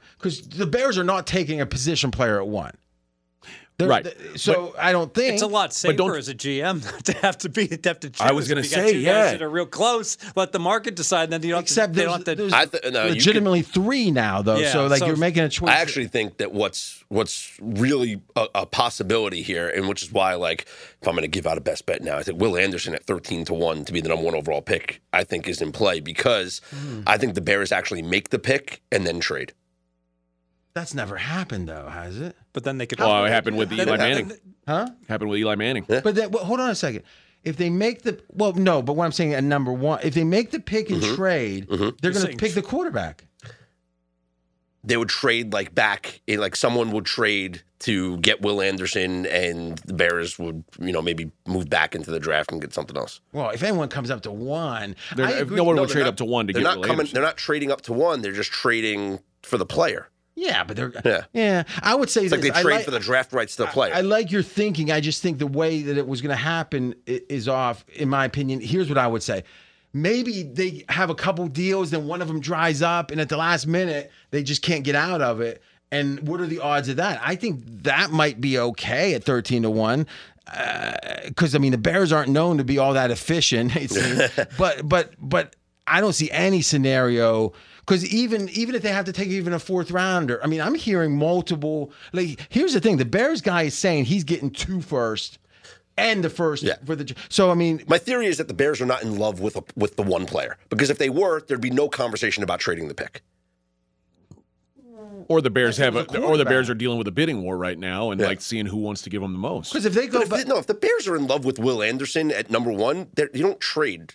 Well, you trade with Houston for sure. Well, yeah, one and two. Yeah. Yeah. So, um, hey, listen, there's no, sh- we don't know, right? I mean, this is just us talking it through.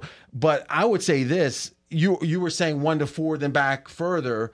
Uh, I can't remember. Was That's that what AJ was saying, yeah. It is that though actually doesn't make sense if my if what we're saying is correct because now that position of four is a bad position because the theory is at least two quarter you're only getting the third quarterback so who's going to trade up for the third quarterback with a lot of oh Didn't that wait, happen with Trey Lance on, last year?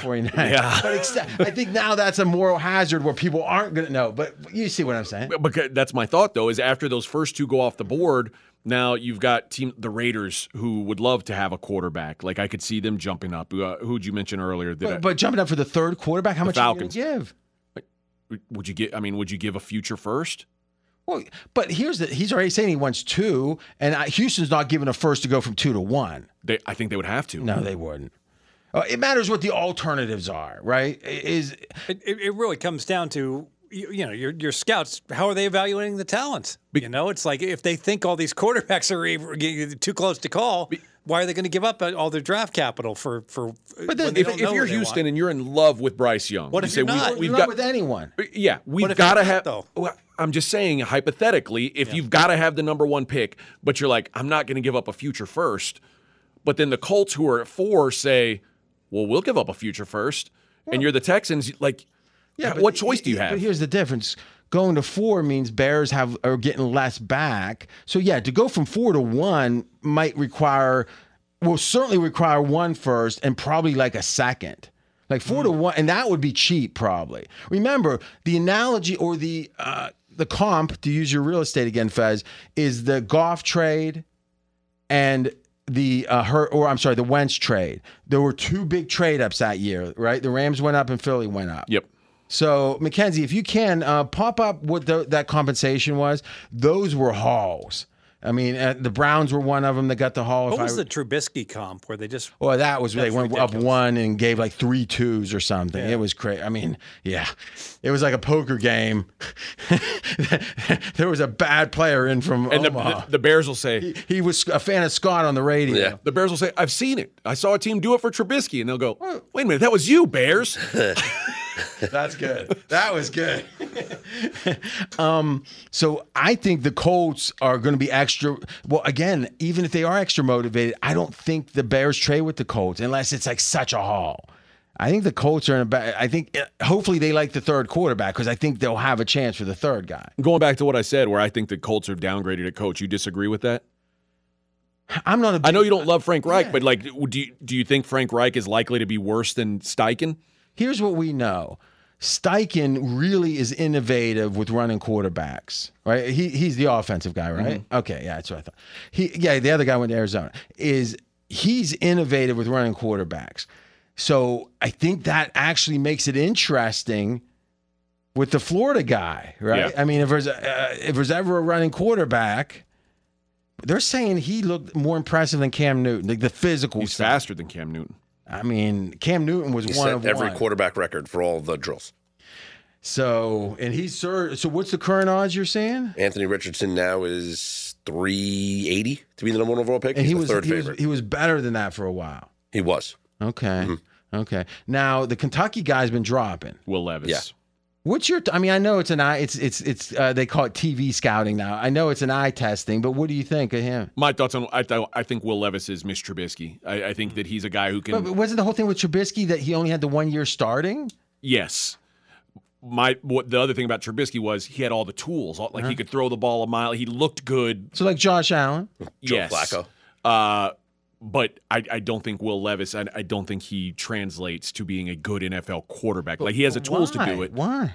He, I don't Just think not he's good at reading. you know, fa- no. Okay. And honestly, you I mean, if you like after the uh the combine, there were highlight reels of Anthony Richardson going around Twitter. There's a lot more negative Anthony Richardson film than there is positive. Like I've seen some really bad looking film on I Anthony mean, like throwing forty nine percent of a junior college completion rate. Yes. I mean, you know, that's the thing with Josh Allen. Yeah. right? But I mean, like, how many Josh Allens have there been? that's the question is is it the once a generation or is it about the the technology that allows us to have deliberate practice and and people like look at three point shooters how much better are they than they used to be it feels like the ability to take an athlete and make him in like rocky four style has grown a lot Boy, This but is I don't see I don't see any guys that can't shoot threes in college shoot threes in the NBA. well i mean have you ever heard of a guy named Kawhi leonard Well, that's a great point. Yeah. This is something All I thought bricks about. He was putting up for San Diego State. Good point. If I said that there is i got lucky if I said there's a 20% chance that Anthony Richardson will be Josh Allen, Mm-hmm. and there's an 80% chance that he's a, i take him Blake Bortles. four like i take him at four like no one's business okay, that's what I was curious. because about. here's the thing and the 80 the other 80% is he's like out of the league in 4 years. Well, that he'll never be that. He he could play tight He'll be end. right? Blake Bortles. No, no, no. He could play tight end. I mean, there's consensus opinion he would be a first round pick at like five different positions. Well, this is what I. I mean, I said like uh, on on SOVAM. I said he's he's going to have a future in the NFL Yeah. because you got to put the ball in this guy's hands. He's that dynamic of an athlete that just anywhere you put him on, you, you just even if he's uh, your third string quarterback, I think it would be wise for a team to have a package. Why can't we plays just sign a Taysom offense Hill. with two off Yeah. with two quarterbacks? If Taysom RJ, Hill has a career in the NFL, Anthony Richardson could absolutely have a career on the, in the NFL. on the field at the same time, I agree. It'd be unstoppable. Let me let me pose the following. This is out of left field. The Bears trade back to four, and they take Richardson. They keep Fields. Fields. Hmm. Now you've got an offense built around the same s- mm-hmm. skill set. One guy's in year three, one guy's in year one.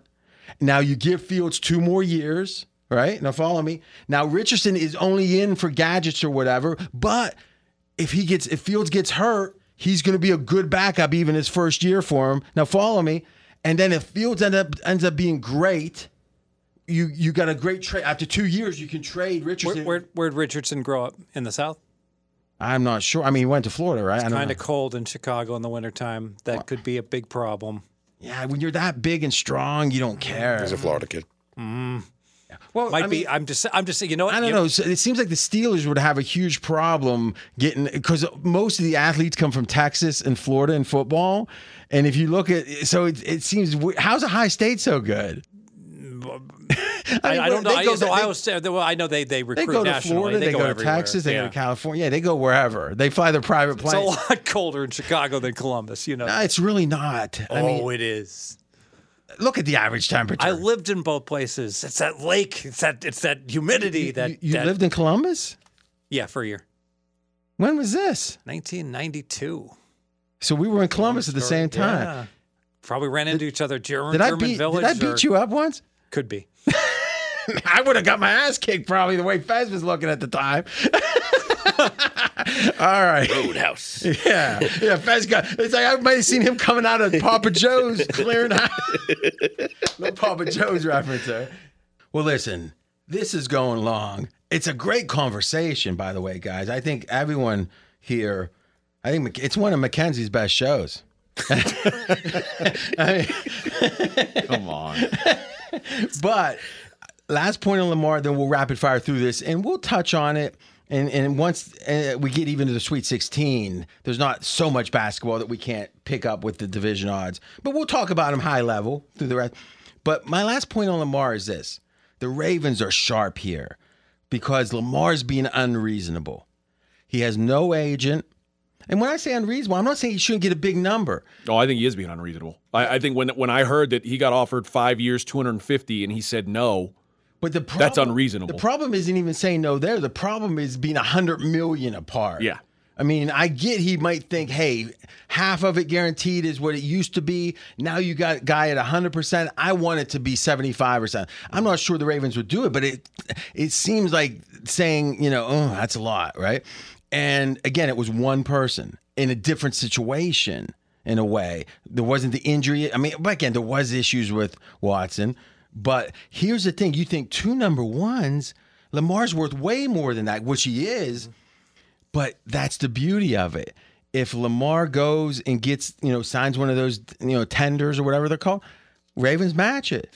And I'm guessing they told him, listen, we love you. We've built this team around you. But for whatever reason, your sense of the market is off. We're going to give you total freedom to go get a deal, but just know we are probably going to match it unless it's crazy. And if it's crazy, you're right, we're wrong, we're going to shake your hand. Otherwise, you're our guy. And if Lamar's reasonable, he's going to think, great. He goes out. If he gets that giant number, he gets it, and the Ravens don't match, and he's happy.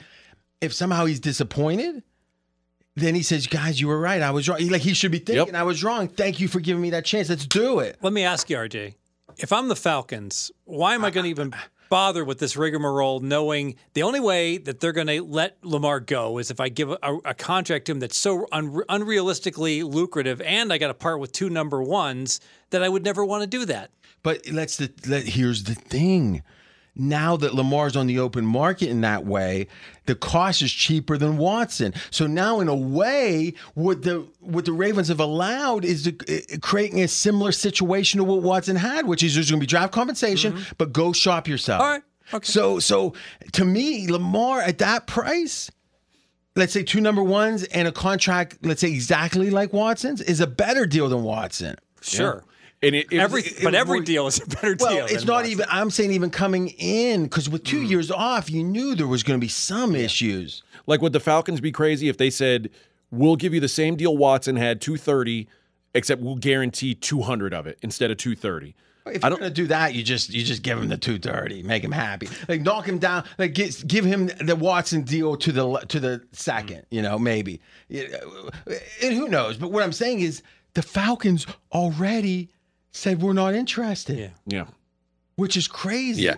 Because here's the, And it's not actually the Fal- the Falcons tell their beat writer who tells us Yeah, that yeah, they're not but- but right. That, that he's kind of like the, he's almost like a paid representative. I also think the interesting thing is that it's happening not this just year there. I mean, yeah. when if you were like we just talked about this. If you're willing to give up two first round picks, you can move up from number nine to number one and get the first pick in the draft. Why would I do that when I can give two picks for Lamar Jackson? And and no, Now, here's what's fascinating. Because he's expensive. but everyone's willing to pay for a top eight. I mean, Yeah. th- th- you never see someone this good get let Yeah. go, right? Dak, there was room. You know, it was like if we don't sign now, well, he ended up getting signed, didn't he? And I think right now, the more I think about it, the Ravens will resign him, and he or or have They'll him. keep him for and this he- year. And here's why: one, you need if you're a top top team, or the opposite, if you have a top top draft choice, the number the two number ones come in at a different price. If you're hmm. Houston, for example, you're giving up the second pick and whatever, right? So to me, that is a huge difference. Like, you know the team they wish they if they could have only had done the 49ers. Imagine if they had their number, Yeah. if they didn't make the Trey Lance deal. They're going to give away what number 28, mm-hmm. right? And then they're supposed to be good next year. So let's say they're 28 again. That's cheap. You give Lamar the home run deal, and you now have the Super Bowl favorite, right? They're the- Yeah. so, oh boy, that Trey Lance deal. I mean, hopefully for his sake, he'll play well. But I mean, we haven't seen Good it. Good luck with that. Yeah, and I mean, if you think about it, he's been off it almost as long as Watson, at least from real game competition, because he had the one game. Then the Well, that was a game that Bears played really well. I, I I know, I Yeah. know. but so to me, boy, because the 49ers can't do it because you have to have your number one pick the next two years. Do, do, do the picks have to be in in? they have to be yours. Yes. No, no, that's not true. It can be someone else's picks if it's equal or better to your pick. Oh, okay, okay. But it I was has- gonna say the Texans couldn't like they have the second and the Exactly, twelfth this yeah, year. They can't trade the twelfth. Could the Lions trade both of their first round picks this year? no, it's Has to be No, two it's be two consecutive. consecutive I- years. yeah. So So the Lions teams, the teams great- that don't have Lions first round picks, in a great spot because the Lions can one of their first round picks give them the uh, the the later pick, the 18th pick in the first round this year, and they can still use the sixth pick to draft a player. No, remember You can't do that. Once Oh, it has to be the better pick. the better pick. Well, All right. It doesn't have to be the better. It has to be your pick or Ah. a better pick. So, like the 49ers, let's say they had So ano- their pick is the their pick is the 18th. The Texans are a good Right? example. They have Yeah, the so second they- pick. It's is their that pick. with Detroit. Their picks, eight. Yeah, yeah, because the sixth pick I think they got in a trade, they'd have, right? they'd have They got no- from the Rams. Yeah, so Yes. they they would give Yeah. the 18th and Yeah. next year's. yeah, So your point is that's like the 49ers in a way. They're not is extreme, a, a good team or an average team last year and a better team this year. The theory is. and if they get Lamar, they're they're yes. right now, right now, I've seen offshore odds. The Lions are the favorite, betting favorite to land Lamar. really? Yeah, three to one. If he doesn't go to the Ravens, if he doesn't stay with the Ravens, That's interesting. Because the reason I was going to poo poo it just now was because the team is built with receivers Mm-hmm, and fat. You know, Col- so- Collins got got Goff as the number three quarterback in the NFC. Yeah, but you think about it, that shows you how good that surrounding cast is. But that O line shouldn't is matter though. It's just a quarterback. that O line is really good. But yeah, you're right. You're right. That's why he's got good. But what I'm saying, is somehow Lamar behind that O line, but boy, it's a whole. Remember, Harbaugh is bloody mouth football. Even though they didn't have that offense, they felt good turning. But actually, you think about it, Dan Campbell, Dan Cam- same way. Right. Listen, if you would have told me, not told me the odds, I Uh-huh. would have said, I, uh, no, not. I would have seen your point. Yeah. but boy, that's interesting, isn't it? Yeah. We're gonna see what the league really thinks of Lamar. We're gonna see. But oh, how, here's the question though: Mm-hmm. How much cap space do they have? Because you both, the two factors here is you got to have cap space, right? And number two, so uh, the over the cap has effective cap space, Mm-hmm. so that might be the because they. Uh, they have a, it's tricky. Which I- Total uh, team cap space twenty two point four six million. now, what's that ranked? That's going to be like maybe tenth or eleventh, right? That's pretty high. Uh, I don't know where do I see ranks on here. I'm looking just by They're tenth. They're tenth. Okay, Yeah. Oddly enough, the Falcons are second. And they want nothing to do with it. That's what I'm telling. that, that doesn't make that's sense why at all. I, that's why last week's best bet assumed this was going to happen and we were going to, you know, or not we, but the Falcons. Now this is uh, Tage Seth from um, PFF, I think. Yeah, uh, Lions would be giving up the 18th pick and a late first round pick the next year. Well, first off, we don't know that. He's assuming that yeah, they're yeah. better. Yeah. Well, I'm saying you have to at least say that. Yeah. Uh, they have the cap flexibility because yeah, be number ten, and to give him a five for two fifty, mostly guaranteed contract with a high one year cap hit. So the Ravens can't match. So that's what's important. Chances the Ravens are in financial trouble this year.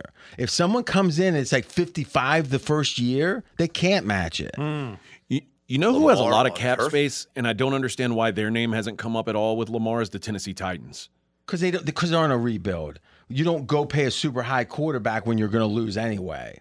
Yeah. That's the theory. I mean, the Texans or the Titans might be the 28th most talented team right now, and it just shows you how Vrabel Vrabel is so good that you know he's almost like Daboll Let me ask you one more that you would know better than me. or vice versa.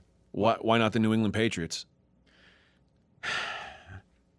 The rumor was that Lamar wa- Patriots he was on the radar, hmm. like during the draft. I mean, the initial draft. So that's interesting.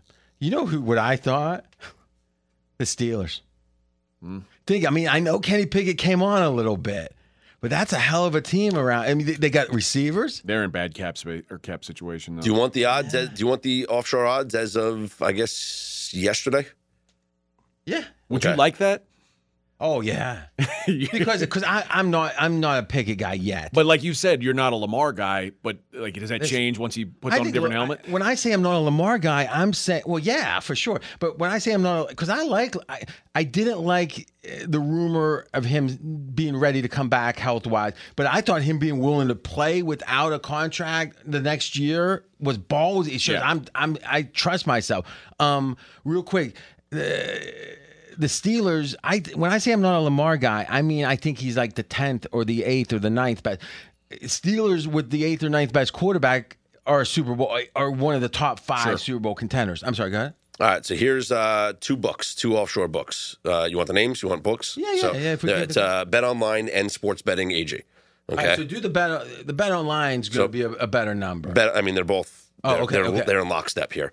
So Bet Online, uh, Lions three to one. Mm-hmm. This is again. This is if Lamar does not re-sign with the Ravens. So you got Lions at three to one. Tampa Bay Bucks are the second favorite, plus four fifty. I like they're to back. fade that. Yeah, they're a rebuild also. Colts I agree. plus five hundred.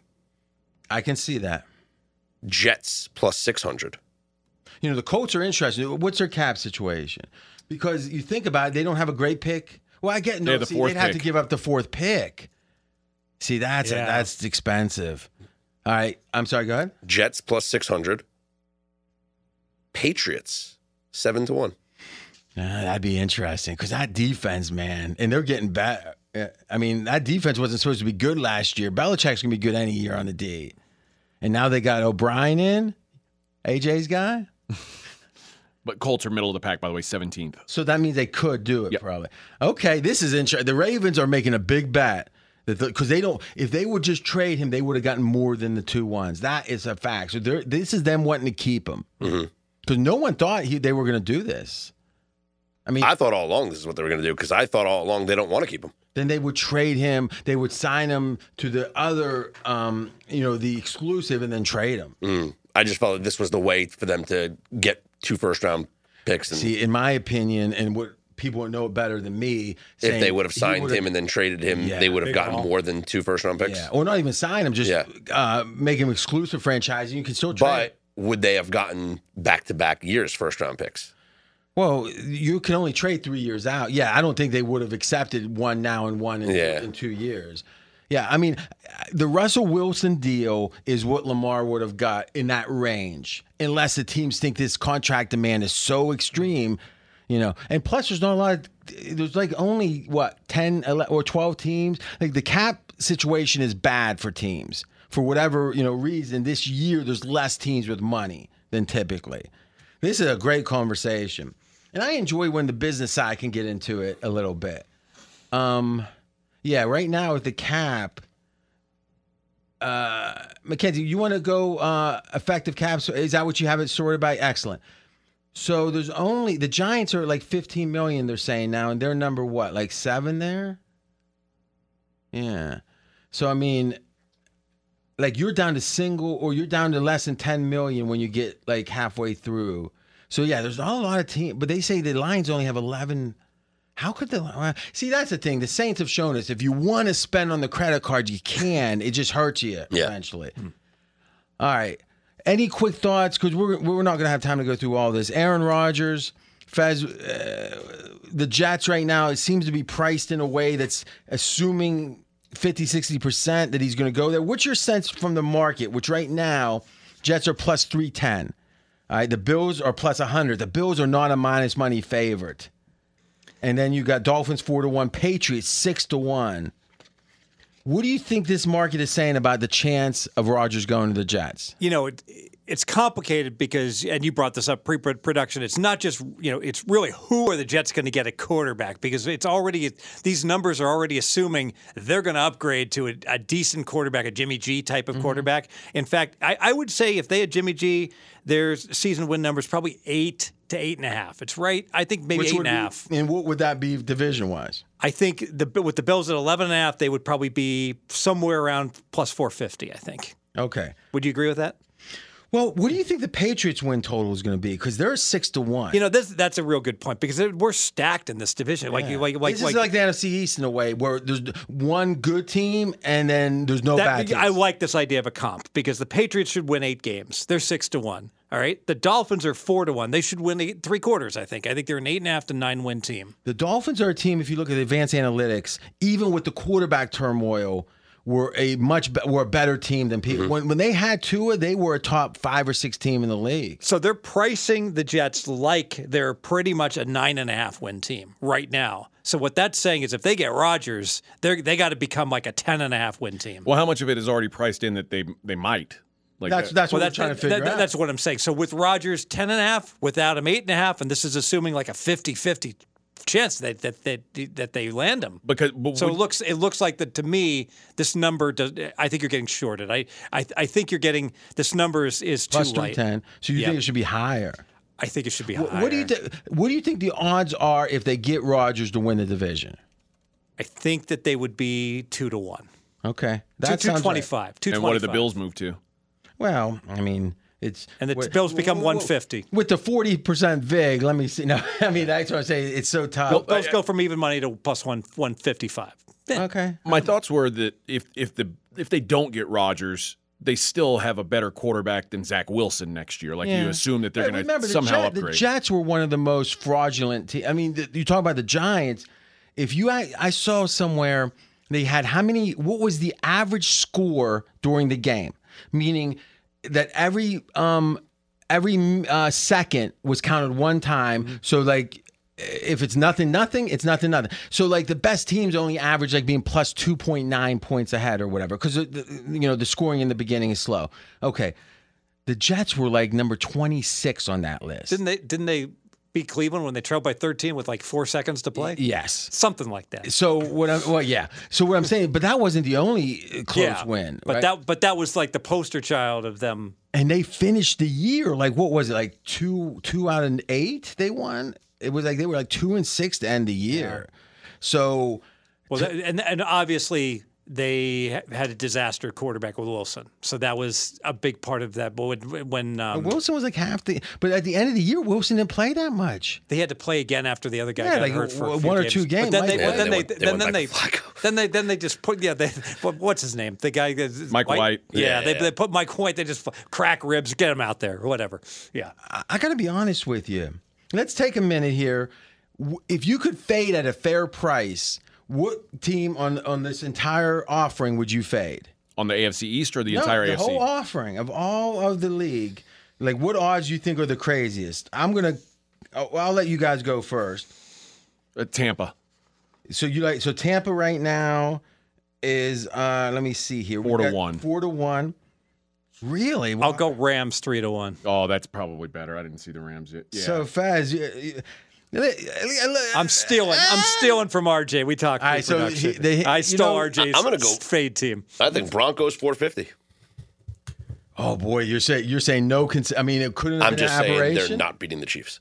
That's a good point. That's a tough one. Titans three to one is pretty good too. Yeah, I agree with that. Mm. And I'd put the Jets right there. So I- where are the no's? I want to bet the no's. I Yeah, like this. I mean, I- th- this th- is my kind Bet- of bet me- discussion Bet me the no on the Broncos. on credit that's a because I can't lay out my mon- tie up my money for. Well, this. yeah, you guys could. He he he loves the tra- twenty-two to one he had. Remember? Yep. So how? So let's think here. You would want to. Uh, he wants to bet no on the Denver. Um, what would you make it minus? What's the current? on? Oh, I got Plus 450. All right. So what? Minus six fifty. Yeah, I'll take the, I'll take the Broncos six fifty.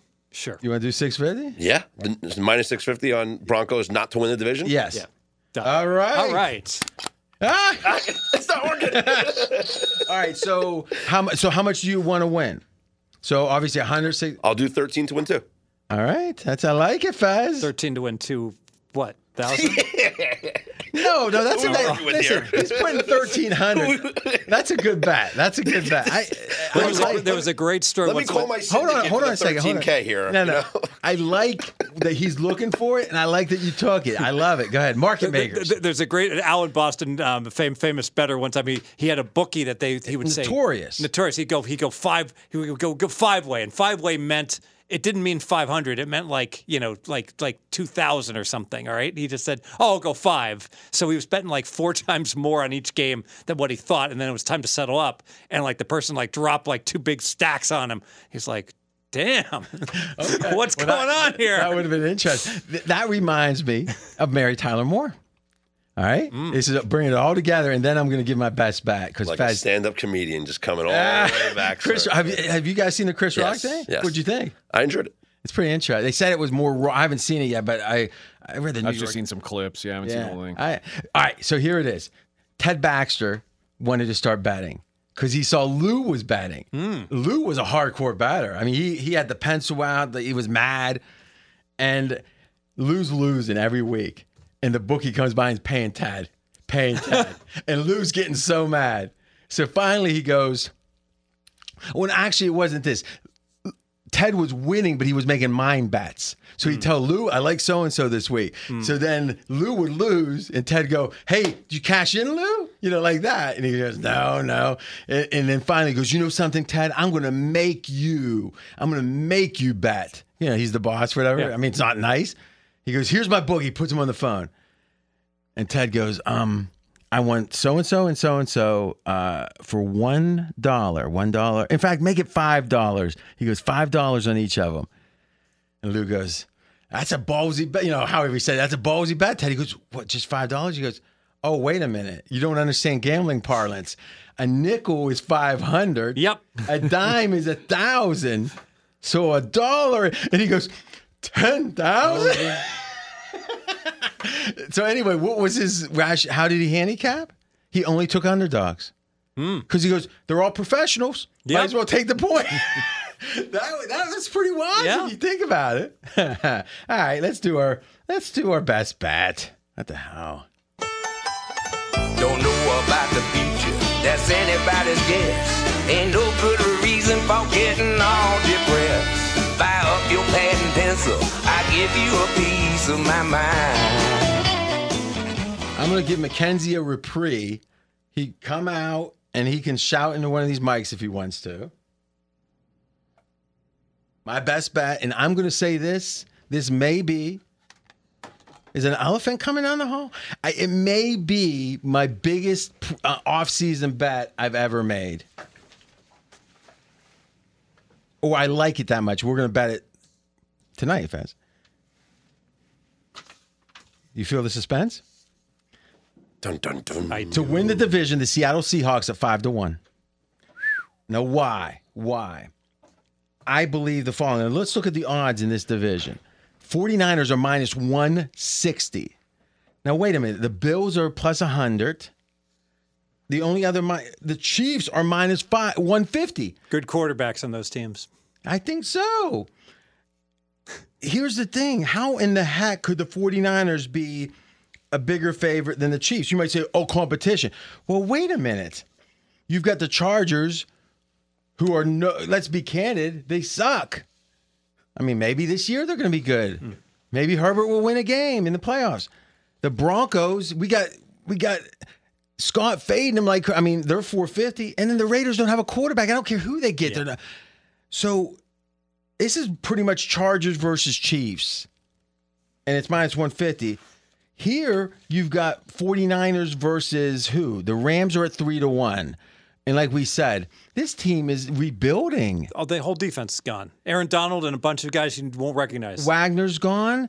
It's like Donald's a year older. He's still good, but It's not going to be. I don't know if it's going to be good anymore with these guys. With it's like, what am I doing? Get, get get my agent on the phone. with Stafford, who knows? And then receiver, they got Cooper Kupp and what? They're getting rid of Robinson now. I hear Ramsey's gone, is what I'm hearing big time. Running backs are always hurt. I, yeah, the O line is is decrepit. Okay, then you got the Cardinals at seventeen to one. They're not even a consideration. It's like a horse you th- or a dog you throw out. Throw him out on the superfecta. We're not going all. We're going one, two, three. Know, Who else is in this division? the Seattle Seahawks. now they, they they they sign a reasonable deal with my boy. What's his name? Geno. Gino. Geno Smith. Geno. Okay. Now, Geno, AJ asked before the show, what, what, how good Geno? He was fading. Well, in my opinion, the fade a little bit had to do with they had two tackles that were rookies that ta- we know rookies fade, hit a wall at the end of a year. But I'll be honest with you, they played a good game against the 49ers in the playoffs, if I recall. But they did fade. But here's the thing: they got big cap, reasonable cap space still, and they have the fourth pick, or or the fifth pick. Yeah, they're after the Colts. Now we got that Georgia guy falling down the ranks. The rumor is he goes there. Now a potential number one pick you add to this team. I I would make the following case. Over under for Seattle is nine, I think. Nine and change over. What do you think, Fez? Nine to the under. Okay. So Yeah. our, our Same. debate is right in that range, right? Now, even if you're at nine, it's very reasonable you win 10. Oh, very reasonable. So now the question be we're getting five to one, remember. Now, here's the question What's the chance of the 49ers looking pretty much like they looked in the playoffs uh, against Philly? Meaning without a good quarter, without a quarterback that's even serving, they, they won't be that bad. But what I'm saying is, what do we know about Tommy John? We have nothing but question marks. And I hope the kid has a good career because let's be honest, being Mr. Irrelevant and then having that run is a, he seemed like a kid that deserved Purdy deserved. He seemed like a kid that deserved it. I don't think I've ever called anyone a kid, but he. all right, now we Trey Lance. We have no freaking idea, right? Could he come on and be really good? I don't think so. I think, but I do think he could be the twentieth. But if he, co- like Fez, in your opinion, and guys, jump in. We're gonna let Mackenzie rebut at the end, but hopefully reasonably. Is what's the seventy fifth or eightieth percentile? Meaning, it's a good answer or uh, outcome for Trey Lance. Like, where's he rank one to 32? 23, 24? I would have said twentieth. 20th is like the, the 75th percent. Well, that's optimistic. Yeah, yeah. I, I'm saying he'll get there one quarter of the time. All right. So let's say that they're, that he's 20th and you got Seattle. I think that's about a coin flip at that point. right? Nah, we'll lose. We'll lose then. If it's 20th? yeah, because the Niners. Well, McCaffrey, there's a lot of risk in him being healthy the whole year. yeah, but the whole the, the- all they need is capable quarterback play, and that team's going to be is probably going to win ten. But but you know what? But but the tail is enormous downward. The Niners, if you don't have if you have a bad quarterback, you can really stink. You know, I don't care if the entire squad is good. If if San if Look look look at San Fran in other years when they when when when Jimmy G was you know wasn't the quarterback, they stunk. You know, here's a stunning question I'm going to ask you. If Seattle wins 8 games, I like this. what's the odds of them winning the division? Is it lower than 20%? Twenty eight percent. I think if they win 8, we probably got a good bet at 5 to 1. They've won the division, winning seven before. Uh, without 17 games. But yeah, to me, this is a pro Seattle yes. It's not even an anti San Fran. It's saying San Fran's got a fat tails, and uh, and I don't think the Rams have much of a chance at all. You, you hate the Rams. The Cardinals are dead team walking, Exactly. and the Niners have lots of questions. So by definition, the only team it's like that the Princess Bride vicinity, like like like. So I clearly cannot choose the cup in front of the Cardinals. So I'm going to choose the cup in front of Arizona and bet on them. I'm in front of Seattle. Let's find the teams in that range. You've got the Falcons at 425, which I generally still like, but I got to tell you, with that Lamar thing, I don't know. I, I mean, you know, I got money on them, but okay. The Bucks are at four to one. That doesn't even seem reasonable, right? I mean, like Seattle is better than the Bucks. And, I wouldn't even bet them at ten to one. all right, okay, that's a good point. You got the Bears at plus 475, and let's be honest, you don't. Fields might have a great year, but they had no one. They're not going to There's no way the Bears are winning the division. I, you got um, the Giants at plus 450. I think Seattle's better than the Giants, and this is a car, uh, they got Dallas and Philly ahead of I- them. and I love the I love the comp. Your Pittsburgh Steelers. Yeah. They have to beat the Browns, the Ravens, and the Bengals. and they're getting plus 550. They're getting like the same number. What? So, so to me, the, and the Broncos are plus 450, and we're getting better than. Pittsburgh's better than and Pittsburgh's not as good as Seattle. I, you know, well, I don't know. They're At the end of the year, they were very good. They- yeah, because they didn't have one, any too- injuries on their line the whole year too. yeah. Oh, now, oh, he's got he's got new talking points. All right. Now, the only thing that I would say to uh-huh. g- slow you down No, a no, little I, bit, I, I love this. Okay. I love this. the same arguments that you give about Daniel Jones getting paid, mm-hmm. Can't you say that about Geno Smith? It's been one year we saw from Geno Smith mm-hmm. as a reliable starting quarterback in the NFL. Now you're willing to bet on him to win the division Okay. I- after he got paid?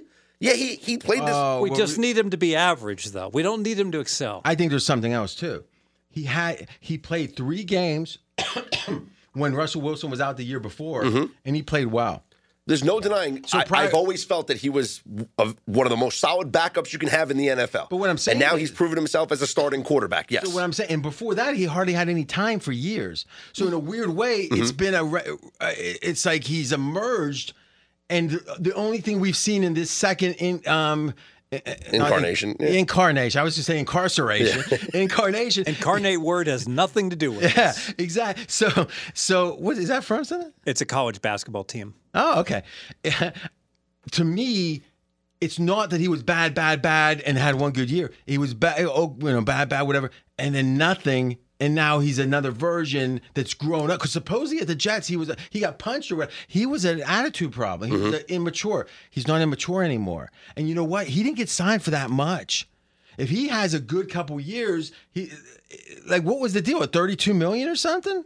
Yeah, 30 a year. Yeah, I mean, so what I'm saying is they got him at a good price. He's still motivated for another contract, but he felt taken care of. You're right. There's no certainty here, but if he's average, I think there's a chance. I think they can win nine games if he's average, and I think at nine we got a hell of a chance. I think I think that you're getting an average quarterback is what you're getting. and I'm fine. I, I like we're getting like an above average organization. I mean, I think that does mean something. They're like Seattle's used to winning this division. And think about it. Pete Carroll is motivated because if they can finish, because he knows that draft they hit last year was a monster. They had three starters. I mean, how often do you get three starters in the mm-hmm. draft? Mm-hmm. If those guys mature, the, the curve in year two is the jump, especially at line. I love it. All right, Mackenzie. Dun, dun, dun. I think you got a decent bet. I Oh, think okay. the variance in the 49ers is pronounced. In 2019, they go four games above their win total. 2020, they go four games under. 2021 was about the same, and then this year they went f- four You and a half make a good over. point. The non Jimmy G. Now again, Purdy obviously trumped that, but prior to that year, the non Jimmy G numbers are horrendous, almost to the point of the 49ers. Maybe t- that's how they got Nick Bosa. I was after They were Jimmy, one and they were like one and ten before Jimmy G won five in a row. but then even the, uh, the other year he was out for, and then he got Bosa, right? If I'm not mistaken, right? Wasn't that the Bosa year after Jimmy G?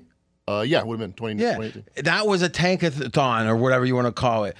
So, give me some insight into Purdy. What I mean, you you follow the boards. Yeah. You fo- what's going on? So just today, they announced the schedule for his uh, surgery and post-surgery, and he's going to be throwing in June. So I'm pretty optimistic that he's the well, how do we know when the he's starter soon in the season. So is it Tommy one. John? Uh, I'm not sure what they call it. There's Tommy John elements to the procedure. They just say UCL repair. Yeah, it's a six-month surgery, and three months in, he's going to be throwing the ball. Do we have? He's gonna be throwing the ball, but it's still enough. I mean, compare that to Jimmy G, who didn't throw until September last year. all right. So six months, meaning before, in theory, he's recovered. Yes, so Okay. that would be right at the beginning of the season. So I, it wouldn't shock me if he didn't play week one. It wouldn't shock me if he did. Okay. Now here's the question: If he loses ten percent on his arm for the first even half of the year, because obviously he's not going to go to be hundred. In theory, he's not going to be hundred percent right off the go. Does he even have? Can he play in the NFL? No. I mean, that's the question. Was he on the border of not having a strong enough Yeah. arm? He went seventh round for a reason. In the West Coast system, you don't got to throw it that far.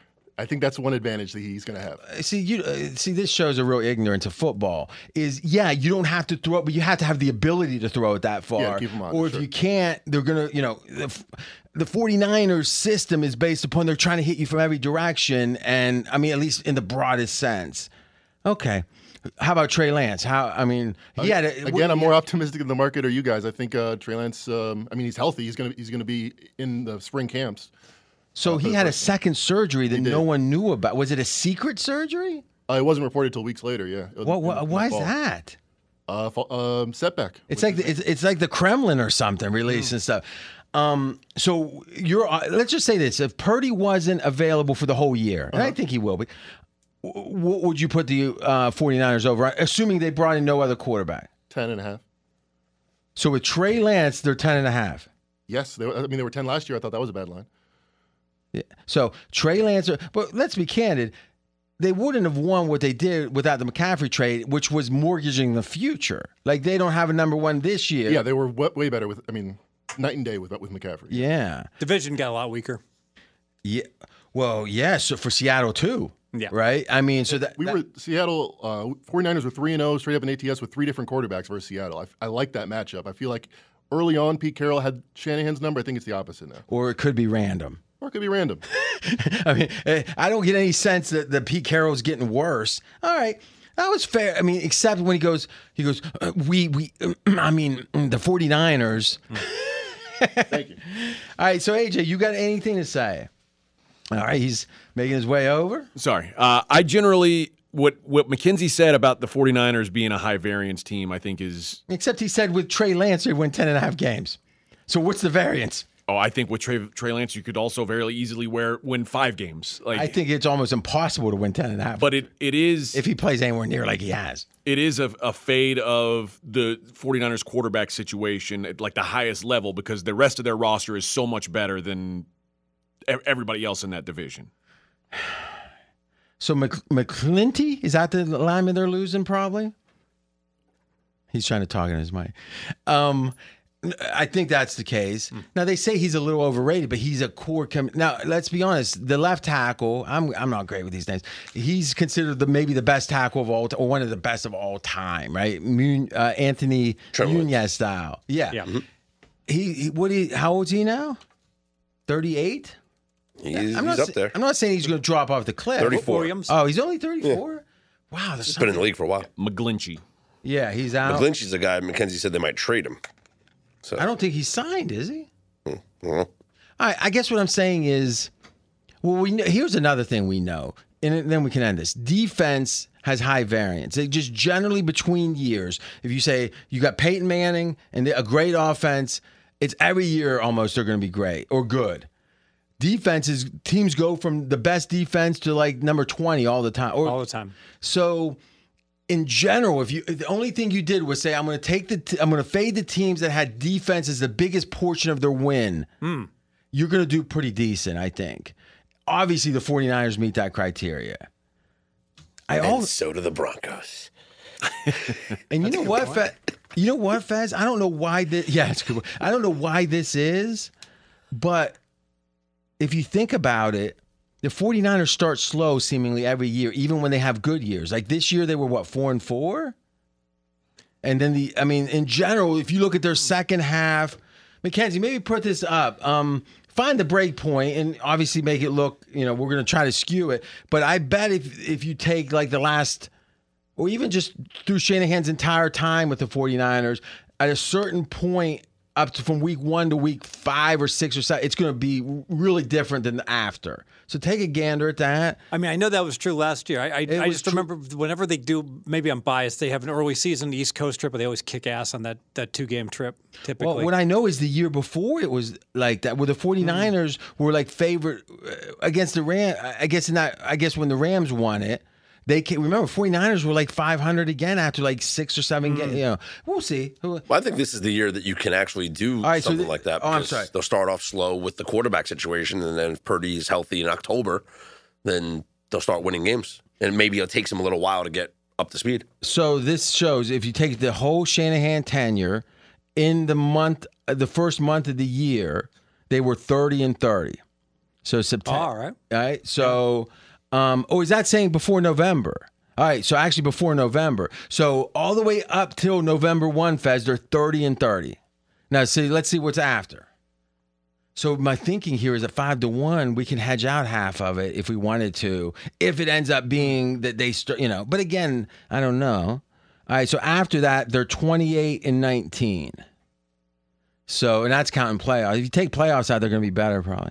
Well, I don't know. They've done well in the. Oh, and they did have the one year that they did roll the one and eleven, and then they won the last. Yeah, but that's gonna So go with the whole- Yeah, yeah. yeah. It, Oh, it, it yeah. ties in what you're what you're saying. Yeah, I mean, it just. I think there's uh, there's a complexity to that offense that anyone knew. You know, I don't know. And maybe it could be a fluke. You know, um, but let's be honest. If one's 500 and the other one is is you know is uh, 65 percent, maybe right. Sure. And we know last year they were. Hell, it might be it might be as easy as to like if we don't like them, you know, the matchup it's so leveraged when Seattle plays them. You know, we can always look to bet the Niners. I was going to say you might get to a situation where you have this five to one on Seattle now, and in the beginning of November, you could get the 49ers at plus 250. Yeah, I mean, And then you play that. inter- Yeah. Then you play that, and then bam. Then right. Arizona Now you got- wins, and we're like, how did that happen? So last thing is uh, the Rams. I know you follow them pretty close. Uh, do you see any any clear path back for them to be like wor- you know competitive? No, no, I think it's it's only downhill. Like the when they cut Bobby Wagner, I said, oh, they're they're clearly hitting a reset. Like in not cutting Donald is one thing because like I mean he's literally the face of your franchise, but it seems like they're stripping down everything else. Uh, yeah, I don't, and I guess unless if Matt Stafford were ret- were to return to like a miraculous full recovery and he's suddenly a top five quarterback, I don't see that happening. All right. So Fez, last question: Is there a way for us to fade the Rams because we like Seattle anyway? Do we make? Do we bet? Let, let's not say real numbers, but let's say we bet ten thousand on Seattle and like five thousand on the 49ers. I guess we couldn't do it that way because they're like minus money. No, I don't want to bet the 49. We only like Seattle. There's no reason to bet anybody. Yeah, else. you're right. You're right. We can bet the Rams under seven and a half wins. That's a good point. If- I mean, commend with this number, it makes it seem like they'd be higher than that, right? yeah. I mean, they're ahead. We just said The Rams are they're uh, 37 to 1 to win the Super Bowl, which is 16th. They're right in the middle. That that, that, does, saying- that doesn't matter. That's, that's just because they won the Super Bowl. What's Seattle? Two years ago. Seattle is 58 to 1. All right, so that's But what I I'm saying. can't If no think- until we- there's a no. I, it doesn't mean anything to But me. But what I'm saying is, if we think Seattle is going to be lined at even, let's say nine under, like you said, that means the Rams have to be above nine. How about we? Oh, they're, I'm sorry, they're 63 to 1 now. They're the same odds as the Panthers. Who? Seattle. Seattle. But here's the thing: I don't love Seattle as much as I. like to win the Super Bowl, you don't Well, love. I, I, I think bet against the 49ers tail. is Maybe what- someone will put up a head to head also. But uh, what Seattle do you, versus what do you somebody guess else. the Rams open at for win total? Has to be above nine or nine over. I was going to say eight and a half. So you think Seattle will be above them? Maybe I'm getting the opener wrong. Because I'm thinking I'm thinking more what it should be. Yeah, yeah, because- you're right. That's probably based upon these numbers. The Rams have to open nine, and we will bet Rams under. And if that's true, that means Seattle's going to open eight because it's three to Yes. one versus five to one. yes. Okay. And you might get differing numbers too. See, I hate to. I hate to like. I I I, I like a diversified portfolio. I Mm-hmm. like to be. I like to find different ways to bet on a team that I want to bet on. So I bet them to win division, and then I can and then I can bet some more on other ways. Yeah. I like it. All right, guys, I can't do any better. So I'm going to let you guys finish the show and I'm going to go. So we in? We're in. All right. All right, guys. So we got, remember, we Did you get that best number though? Oh, always. Always. we don't take the second number. AJ's going to do some real strong college basketball stuff. And um yeah, I, I maybe I should retire. I mean, just after that, I, I just watch, just just read Seattle blogs. Just live off the Seattle win. Name my boat after Seattle. All aboard the Carol Three. Good stuff. Good stuff.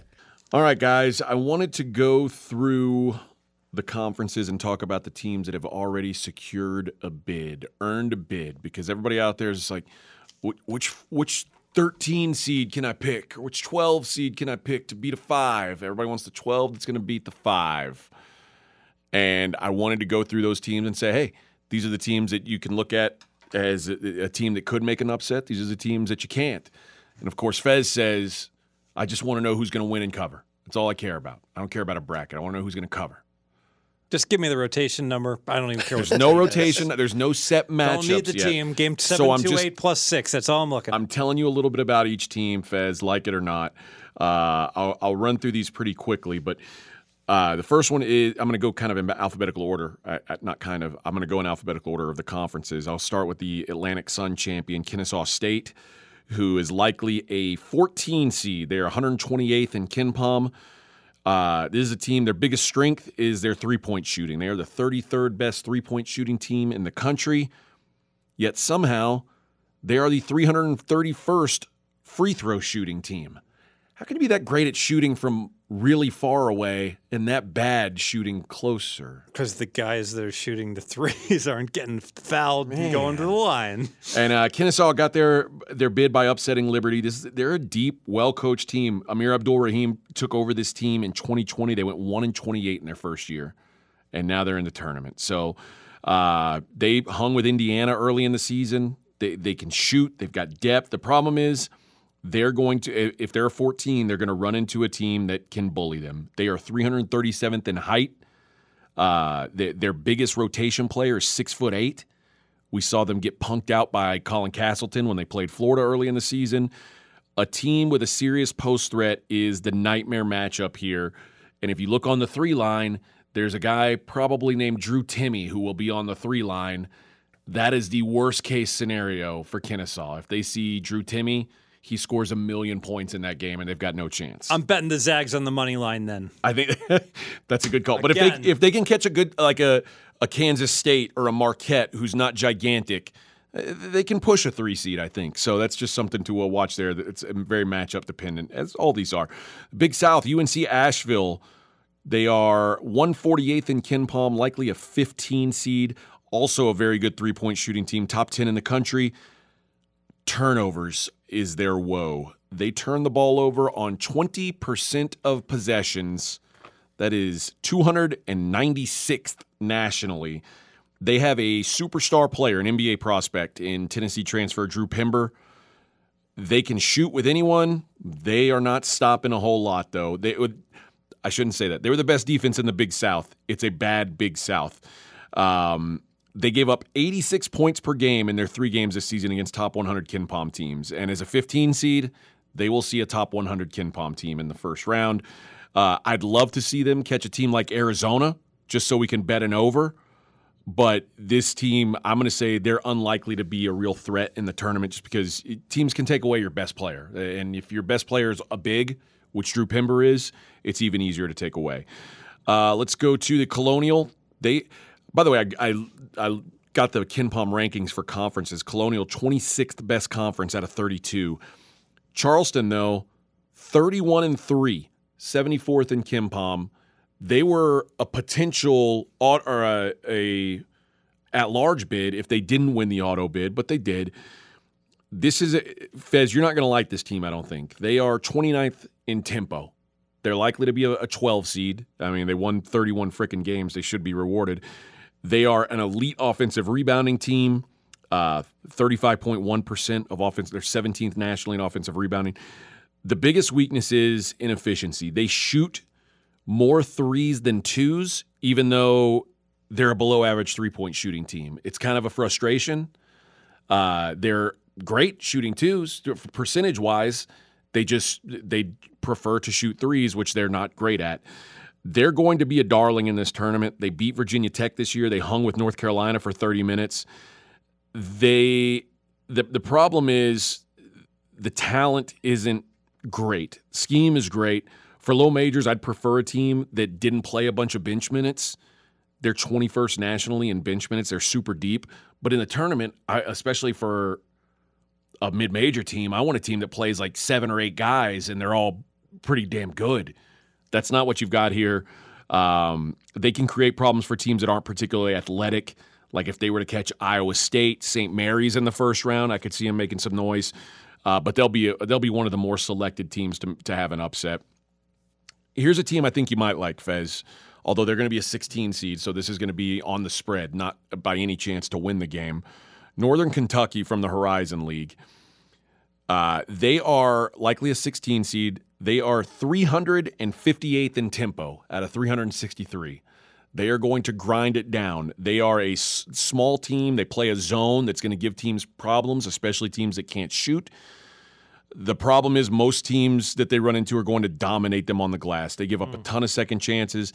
So if they play, you ha- you have to be careful. If they play a team like Houston, who gets every rebound, and they get none, it's a nightmare.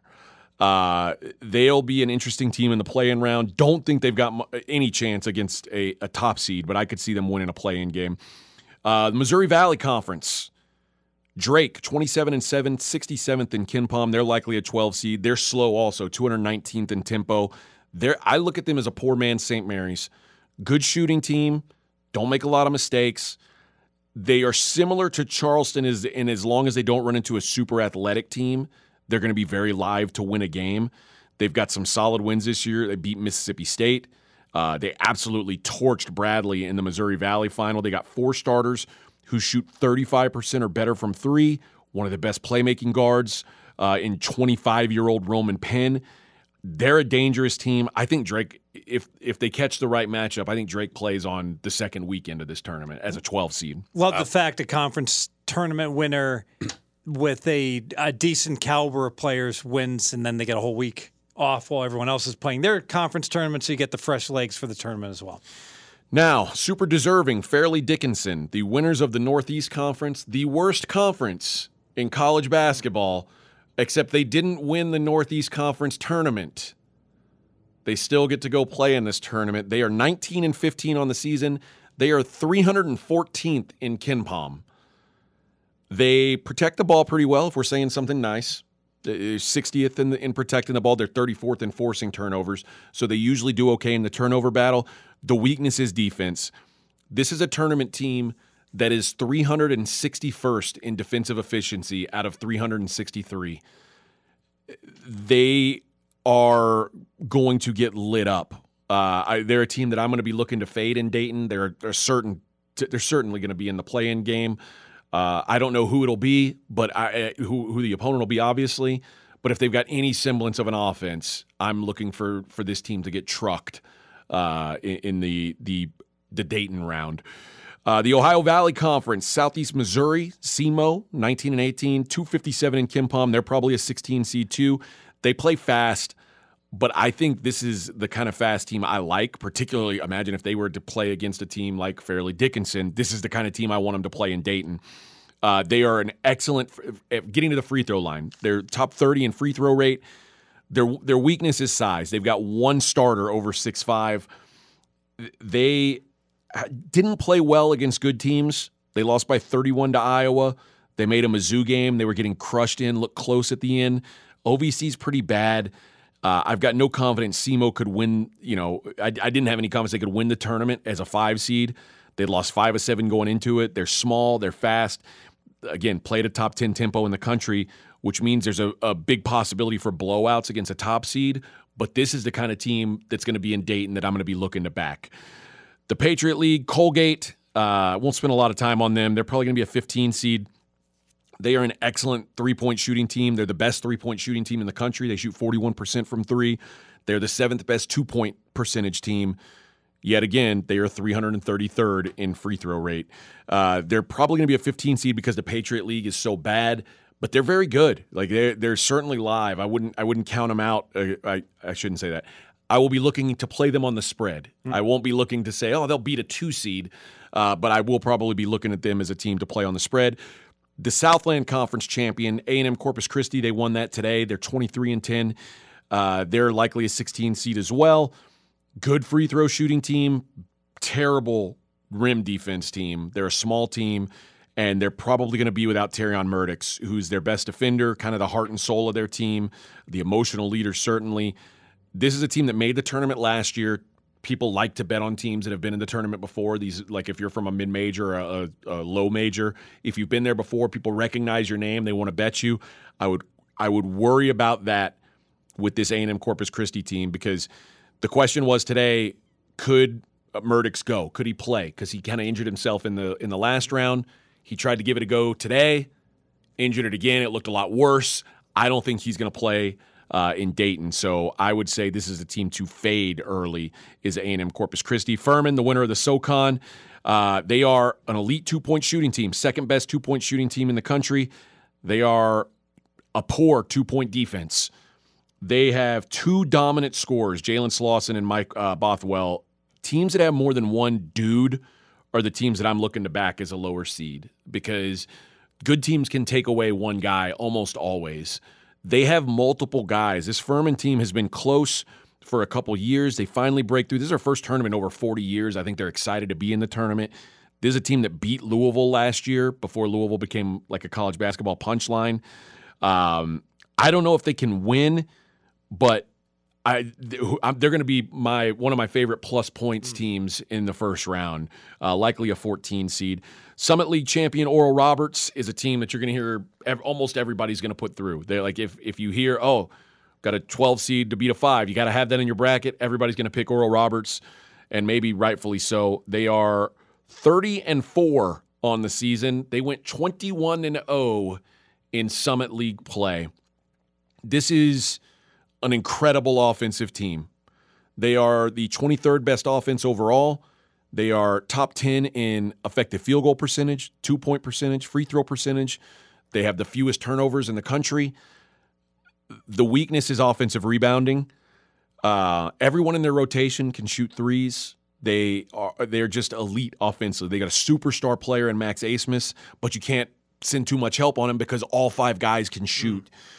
They've lost one game since Thanksgiving. If they play a team, and this is my dream scenario, if they play a team that doesn't prioritize offensive rebounding, like Virginia, Oral Roberts can win that game easily. I, I and maybe they can win a couple tournament games. This is a legit good team, uh, but Oral Roberts, the real deal.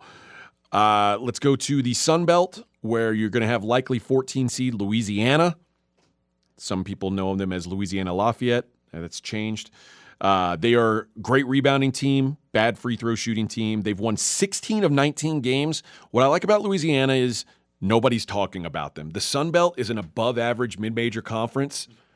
I don't hear anyone saying, "Oh, Louisiana, that's a tough team." They've won 16 of their last 19 games.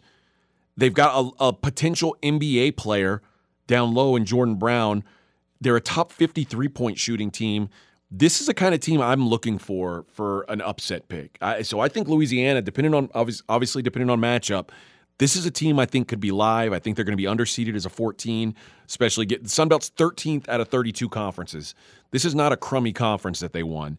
So uh, I believe in that team, and I'm not going to spend any time on Gonzaga because we've talked about them quite a bit. So I'll uh, I'll let that one go. But uh, they're likely to be a third seed, uh, th- the third seed. I think they're going to do okay in the tournament. I, am starting to feel like they're going to win the tournament. What we gave out last week at 25 to one, you can get now at 18 to one. So if you didn't buy Gonzaga stock a week ago. What would they say? In the, it's too late, right, Fez? It's too late. You're fired. The ship has sailed on yeah. 25 to 1. So there you go. That's the teams that have locked in a spot so far. Uh, you know, by this time next week, we'll we'll have the full field, so we won't. But just to kind of a, a getting to know you spot for uh, for for the teams that have made it. I do want to add to our futures portfolio. We got one left to add. Last week we added Gonzaga. I told you Kansas we added a couple weeks ago at 10 to 1 and we added Creighton in the first week at 25 to 1. I'm going to add Marquette at 35 to 1 now and this is mostly I, would like to have. I like having a little bit of Marquette and a little bit of Creighton. I think they're both really good. They've been the class of the Big East all year. Uh, you know, UConn analytically has been the class of the of the Big East, but the price on them is is not affordable to me. Sixteen to one right now. Uh, but Marquette, I think, is, and this is Shaka is sort of having a revival here. They graduated two players last year, but all five starters, the guys who have started every game for Marquette this year, all came from the same class, same recruiting class. So two two of them were the the top two guys off the bench last year. They're now starters. All the, these guys have great chemistry. Uh, they seem to be excited to be playing for Shaka. And Shaka's a guy who's been to a Final Four before. I think he had a hard time at Texas because Texas isn't a basketball school. At VCU, he was great. He's been great so far at Marquette. Uh, they are an excellent offensive team and they force turnovers. You talk about tempo, Fez. They are 110th in tempo, but they're top five on offense, and they they slow you down to a grind on defense. So their number being 110 is a true middle of, of those two things. They are they they when they've got the ball, it's if it was time of possession, they'd be getting wrecked. uh, but that's not a bad thing in college basketball. So 35 to one. I'm going to take a little bit of a swing with the Golden Eagles of Marquette. All right, Fez. XFL Week Three is coming on. If you're not listening on Mondays, I guess into Tuesday, we're putting out an episode, the Fezzik Focus XFL style. How are you feeling about the XFL so far this year? I mean, we're almost at the halfway point already. Yeah, love the XFL. We're week four, so we'll be 40% done for the regular season, which is only 10 games, 10 weeks.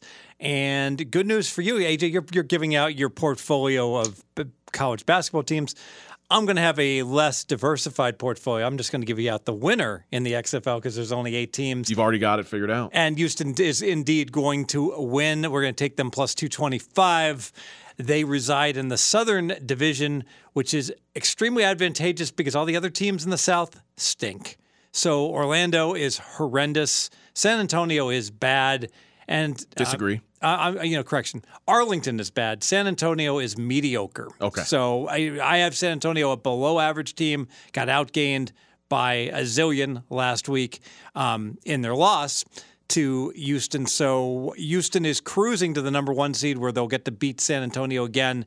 Uh, and they're certainly going to be like a five point favorite, I would think, in the semifinals. And then they'll have to play a good team from the North.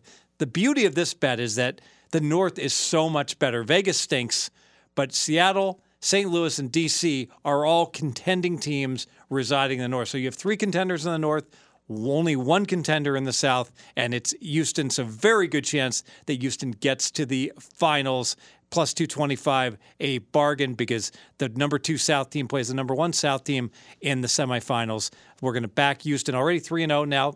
Houston has had three home games, but one thing I like is that all the teams practice in Texas in Arlington, so all the road trips for Houston, most of the road trips are very, very modest. Don't have to travel a lot. All the teams in the north constantly have to be traveling out to either Seattle or DC or Vegas. You can see some more travel distance for the northern teams, so big advantage for a team that gets to play right there in Texas. Uh, Houston's going to win the title. And they've never lost a game. They have never lost a game. I mean, this is. I mean, they've already played another half season. They were on their mm-hmm. way to the championship, and then now this. They, they, maybe they can't lose. oh, they, they could lose, but at 225, Would you? I mean, would it make sense to wait, like, to see them play a road and like hope that they kind of maybe that they lose this week on their first road game? And no, because everyone's going to see what I see, and Orlando's going to keep losing, and Oh, yeah, they're uh, not losing uh, the, the whole Southern uh, Conference is going to keep sucking. Yeah. So I will predict within two weeks that plus 225 will be down to plus 175. I think that makes sense. Get it, get it while you can before the uh, before they assault Orlando and the odds just get shorter. So uh, I like it. All right, Fez, that uh, uh, great stuff on the XFL, great stuff on NFL with RJ earlier. That only leaves one thing left to do.